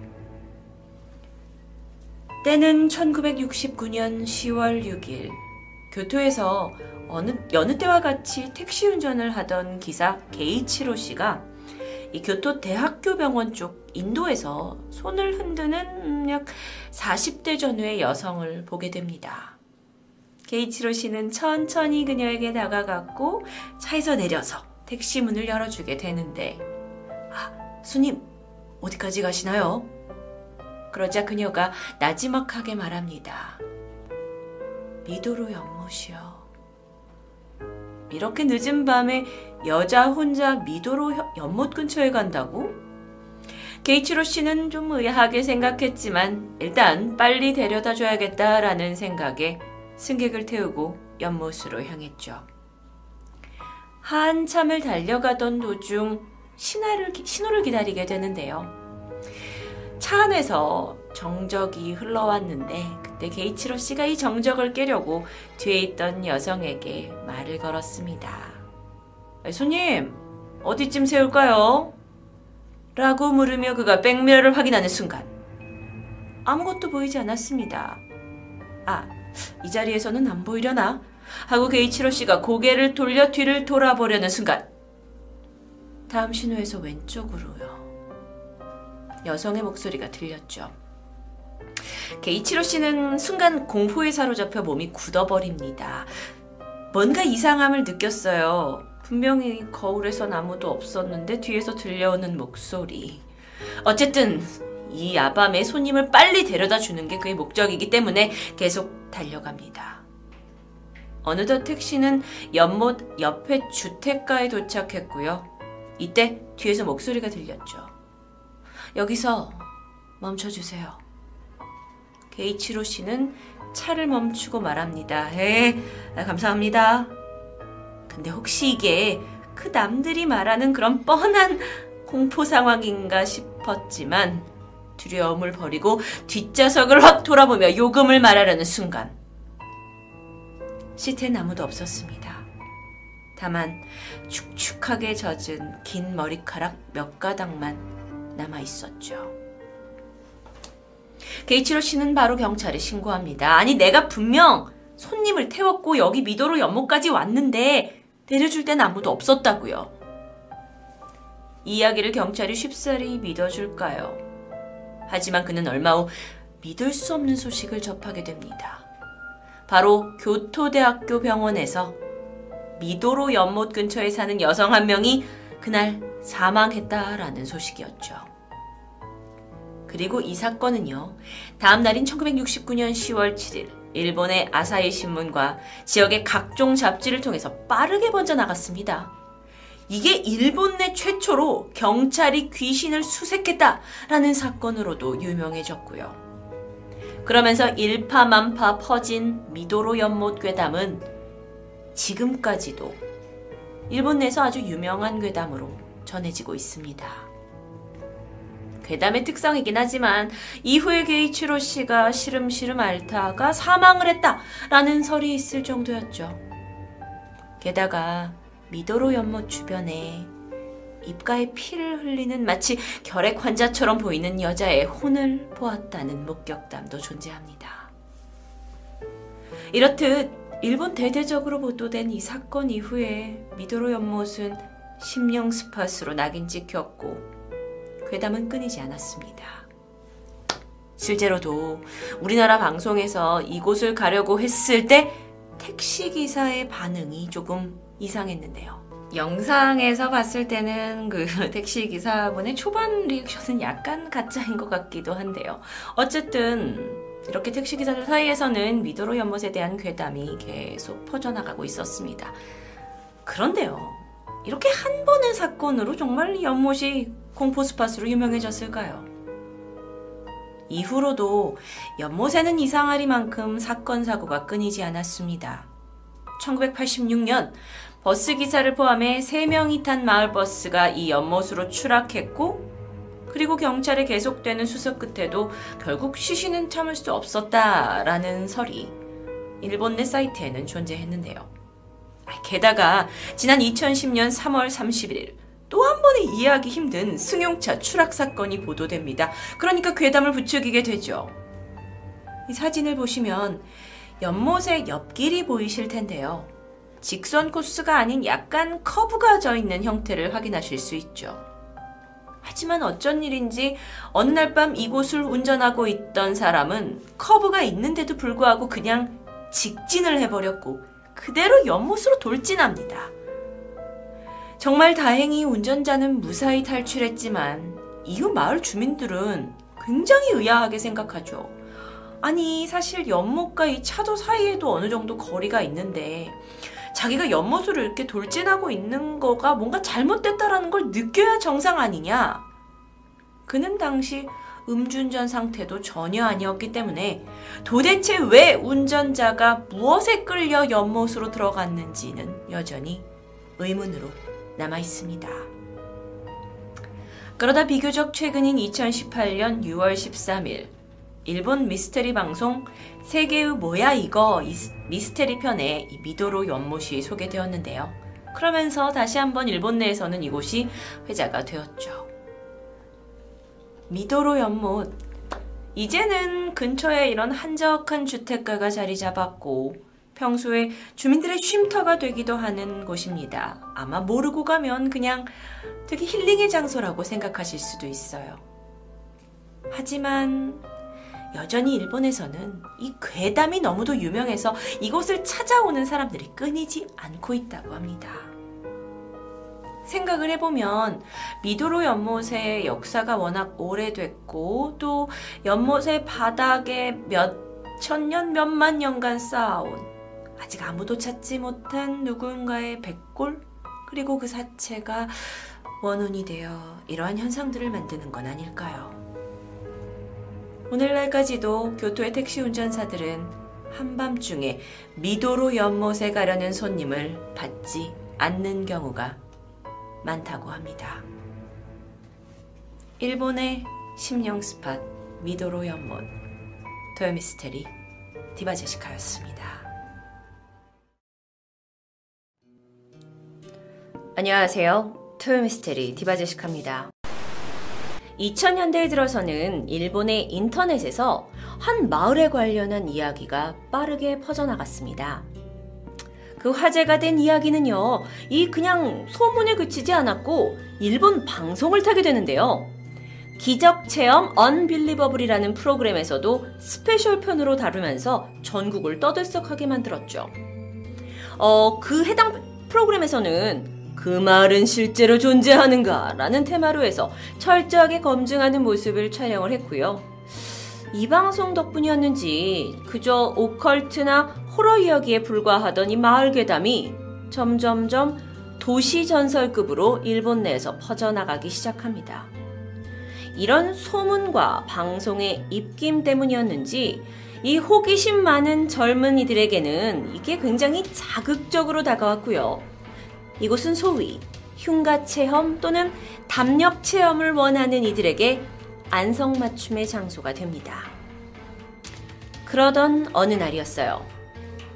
평소에 무서워할 게 없다라고 자부하던 세 명의 일본 남녀가 이 마을을 찾아 나섭니다. 전해지는 이야기에 따르면 그 마을에 가기 위해서는 산 속에 있는 외진길 하나를 통해서만 그 마을에 갈 수 있다고 하는데요. 행여 조금이라도 방향이 틀어져서 이탈하게 되면 쉽게 찾을 수 없다고 알려져 있습니다. 두 명의 남성과 한 명의 여성은 차를 몰고 산속의 외길을 따라 한참을 들어가게 됩니다. 길이 점점 가늘어지면서 드디어 도착하나 싶었는데 어느 순간 길이 뚝 끊겨 있어요. 그리고 저 멀리 더 이상 차로 올라가지 말라고 적힌 표지판이 나옵니다. 가지 말라고 한 곳이었기에 더욱더 가보고 싶었던 세 젊은이는 조금만 더 위로 올라가게 되는데요. 그 길의 입구에는 간판이 세워져 있어요. 그리고 세 사람은 경고문을 읽게 됩니다. 들어가도 상관없지만 들어가서 생기는 일은 당신의 책임입니다. 어떻게 반응했을까요? 세 사람은 가볍게 무시하고 더욱더 안쪽으로 마을을 찾아 걸어갑니다. 점점 날이 어두워지고요. 산 속에 켜진 불 하나가 없어요. 아주 고요한 상태였죠. 세 사람이 아무리 걸었지만 마을은 보이지 않았습니다. 하지만 쉽게 포기하지도 않았어요. 각자 손에 든 손전등 불빛에 의지하면서 계속 앞으로 걸어가는데 누군가 말합니다. 야, 이 길 맞는 거냐? 아, 그냥 소문 아니야? 또 다른 친구가 말하죠. 여기까지 왔는데 좀만 더 가보자. 잠시 잠깐 돌아갈까 생각도 했지만 이내 다시 어둠을 헤치고 그 마을을 찾아다닙니다. 그러다 어느새 눈앞에 일본 신사의 입구를 나타내는 기둥문 토리가 보입니다. 토리는 오랜 세월을 그 자리에 서 있는 것처럼 보였고 곧 쓰러진다 해도 이상하지 않을 정도로 아주 낡아 있었습니다.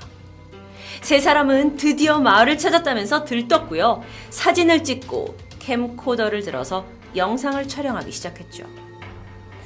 아오모리현의 산속에 난 길을 따라서 올라오다 보면 낡은 신사 기동문을 발견할 수 있습니다. 자, 여러분, 보이시죠? 제가 마을에 늪게 온 것 같습니다. 세 사람은 이렇게 서 있는 기둥 토리를 지나 약 100m 정도 더 걸어 들어갑니다. 이때 어둠 속에 무언가 보이기 시작합니다. 정확히는 약 4채 정도 되는 폐가였어요. 그런데 이 폐가들도 앞서 봤던 토리만큼 아주 낡아 있었죠. 어차피 담력 체험을 위해서 온 것이었으니까 안 들어가 볼 수는 없습니다.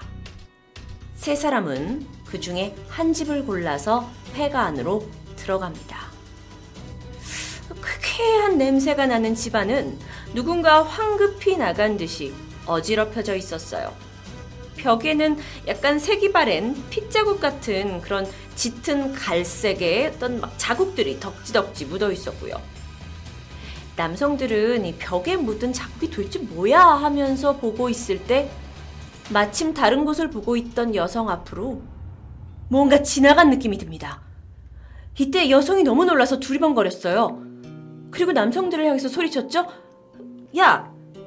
지금 뭐 지나가지 않았어?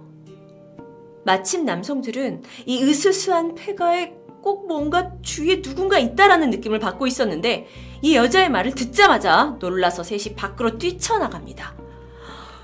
휴. 세 사람은 안도하면서 지금까지 자신들이 있던 그 폐가를 쳐다보게 되는데요.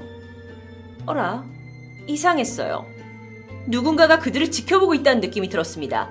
단지 집 안에서가 아니라 어딘가에서 그리고 그 시선은 하나가 아닌 것 같았어요.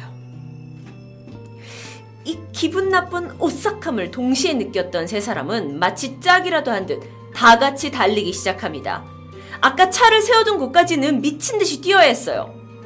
그런데 분명 아까 그 폐가에서부터 점점 멀어지고 있는 건 맞는데 도대체 차가 세워진 데까지 도착을 하질 않아요. 그러면서도 누군가 여전히 자신을 보고 있다라는 그 느낌은 떨쳐낼 수가 없었습니다. 그렇게 혼이 나가서 도망치던 일행들은요, 결국 뿔뿔이 흩어지게 돼요. 일행 중 여성이 먼저 차에 도착했고, 황급히 차에 탑니다. 그리고 차에 시동을 걸었어요. 어이, 근데 몇 번을 시도해도 시동이 걸리지 않는 거예요. 너무 무섭고 두려워서 막 눈물이 날 지경이었죠. 그리고 그때 갑자기 누군가 자동차 앞 유리를 두드립니다. 그리고 그것과 동시에 앞 유리가 붉은 자국으로 막 뒤덮이기 시작했어요. 그것만 놀란 게 아니에요. 앞 유리에서만 이 소리가 나는 게 아니라 이 무수한 붉은 피투성이 손이 나타났더니 막 여기저기 다 창문을 두드리기 시작합니다. 여성은 비명을 지르다 의식을 잃게 됐어요. 그리고 다음 날 아침입니다. 근처에 살고 있던 한 사람이 아침 산책을 나왔다가 산길을 걷는 도중 새빨간 손자국이 무수히 남겨진 차량과 그 안에 정신을 잃은 여성을 발견합니다. 들리는 말로는 그녀의 머리카락이 엄청난 공포로 인해 하룻밤 사이에 새하얗게 변해 있었다고 해요. 동네 병원으로 옮겨진 뒤 가까스로 정신을 차린 여성이 자신을 발견한 주민에게 그날 밤에 있었던 일을 모두 털어놓습니다. 그런데요. 그날 밤 여성과 함께 이 마을에 갔던 두 남성은 지금까지도 행방불명 상태라고 합니다. 지금까지 이야기는 일본의 괴담이었습니다. 그리고 이 괴담 속에 존재하고 있는 마을의 이름은 스기자와 마을. 지금으로부터 50여 년 전 일본 아오모리현의 한 산속에 자리 잡은 조용하고 평범한 마을이었죠. 너무 외진 곳에 있던 마을이라 전기도 없을 정도였는데요. 1968년 이 마을에 살던 한 남성이 마을 주민들을 모두 살해한 뒤 스스로 목숨을 끊게 됩니다. 그런데 이 마을이 평소 외부와 왕래가 잦지 않던 곳이라 주민 모두가 살해된 채 마을은 그냥 고요해졌고요. 후에 시간이 지나고 나서 이곳 저곳을 돌면서 장사를 하던 한 보부상이 스기자와 마을을 찾았다가 참혹한 현장을 발견하게 됩니다. 그리고 이 사실을 다른 마을에 전하면서 이 비극이 알려지게 됐죠. 흉흉한 소문이 떠들자 지자체는 이 스기자와 마을을 이웃 마을에 편입시킵니다. 그러면서 지도에서도 문서에서도 모두 없애버렸고 결국 이건 사람들의 소문에만 남게 되죠. 덕분에 지역 주민 몇몇만 쉬쉬하면서 전설처럼 떠돌던 이야기가 결국 인터넷이 발달하면서 여러 사이트에 괴담처럼 남겨졌고 이게 방송을 타고 이슈가 된 것입니다. 게다가요, 이 스키자와 마을의 정확한 위치가 파악이 되지 않다 보니까 아직도 그 존재에 대해서 미스터리인들 사이에서는 입에 오르내리고 있습니다. 일본의 프로그램 기적체험 언빌리버블의 취재 결과 아오모리 현내에 스기자와라는 마을이 두 군데에 존재했다고 합니다. 그래서 그 취재팀들이 가봤어요. 한 곳은 도로변, 그리고 교통량이 꽤 많았기 때문에 괴담의 마을은 아니었고, 또 다른 한 곳은 아오모리에서도 꽤 떨어진 곳에 위치했고, 이야기처럼 입구, 마을 입구를 아주 찾기가 어려웠고, 실제로 입구 쪽에 이런 낡은 토리도 발견했고요. 하지만 굉장히 숲이 오거진 곳이었고요. 폐가 같은 건 보이지 않았어요. 혹시 몰라서 촬영팀이 밤새 이곳에서 몰래 녹화를 진행했다고 합니다. 하지만 특별한 것이 아무것도 찍히지 않았어요. 그렇게 하룻밤을 지내고, 아, 여긴 별곳 아닌데? 라고 생각을 하고는 조사를 해보니까, 이곳은요, 어, 한 집안 대대로 한 가문이 소지해온 토지였다고 합니다. 그러니까 그냥 스기자 마을이 아니었어요. 그런데 해당 프로그램에서는 꽤 집요하게 이 가능성이 있는 여러 장소들을 계속해서 현장 검증했는데요. 결국 괴담 마을을 발견할 수 없었다고 합니다. 아오모리 현청에 따르면 이 비슷한 마을이 존재하긴 했었는데 그게 이름이 호스기 마을이었대요. 실제로 폐허가 된 곳이라고 해요. 하지만 그럼 무시무시한 괴담처럼 미쳐버린 남자가 막 마을 사람들을 다 죽여서 그렇게 된 것이 아니라 고령화와 도시화로 젊은이들이 마을을 떠나게 되고 마을에 남아있는 사람들이 65세 이상의 노인들만 남게 되면서 서서히 쇠퇴했고 결국 사라져버린 그런 마을이라고 밝히게 됩니다.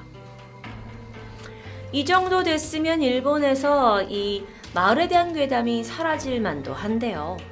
흠, 아니요. 사람들의 궁금증은 그렇게 쉽게 사그라들지 않았어요. 심령 현상을 믿는 일본의 일부 네티즌들은 아직도 실제 마을이 어디인지에 대해서 뜨거운 공방 중입니다.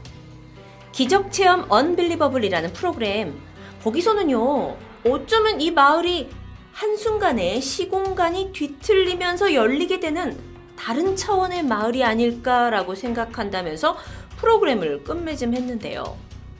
정말 이 마을은 실제로 존재하는 곳일까요?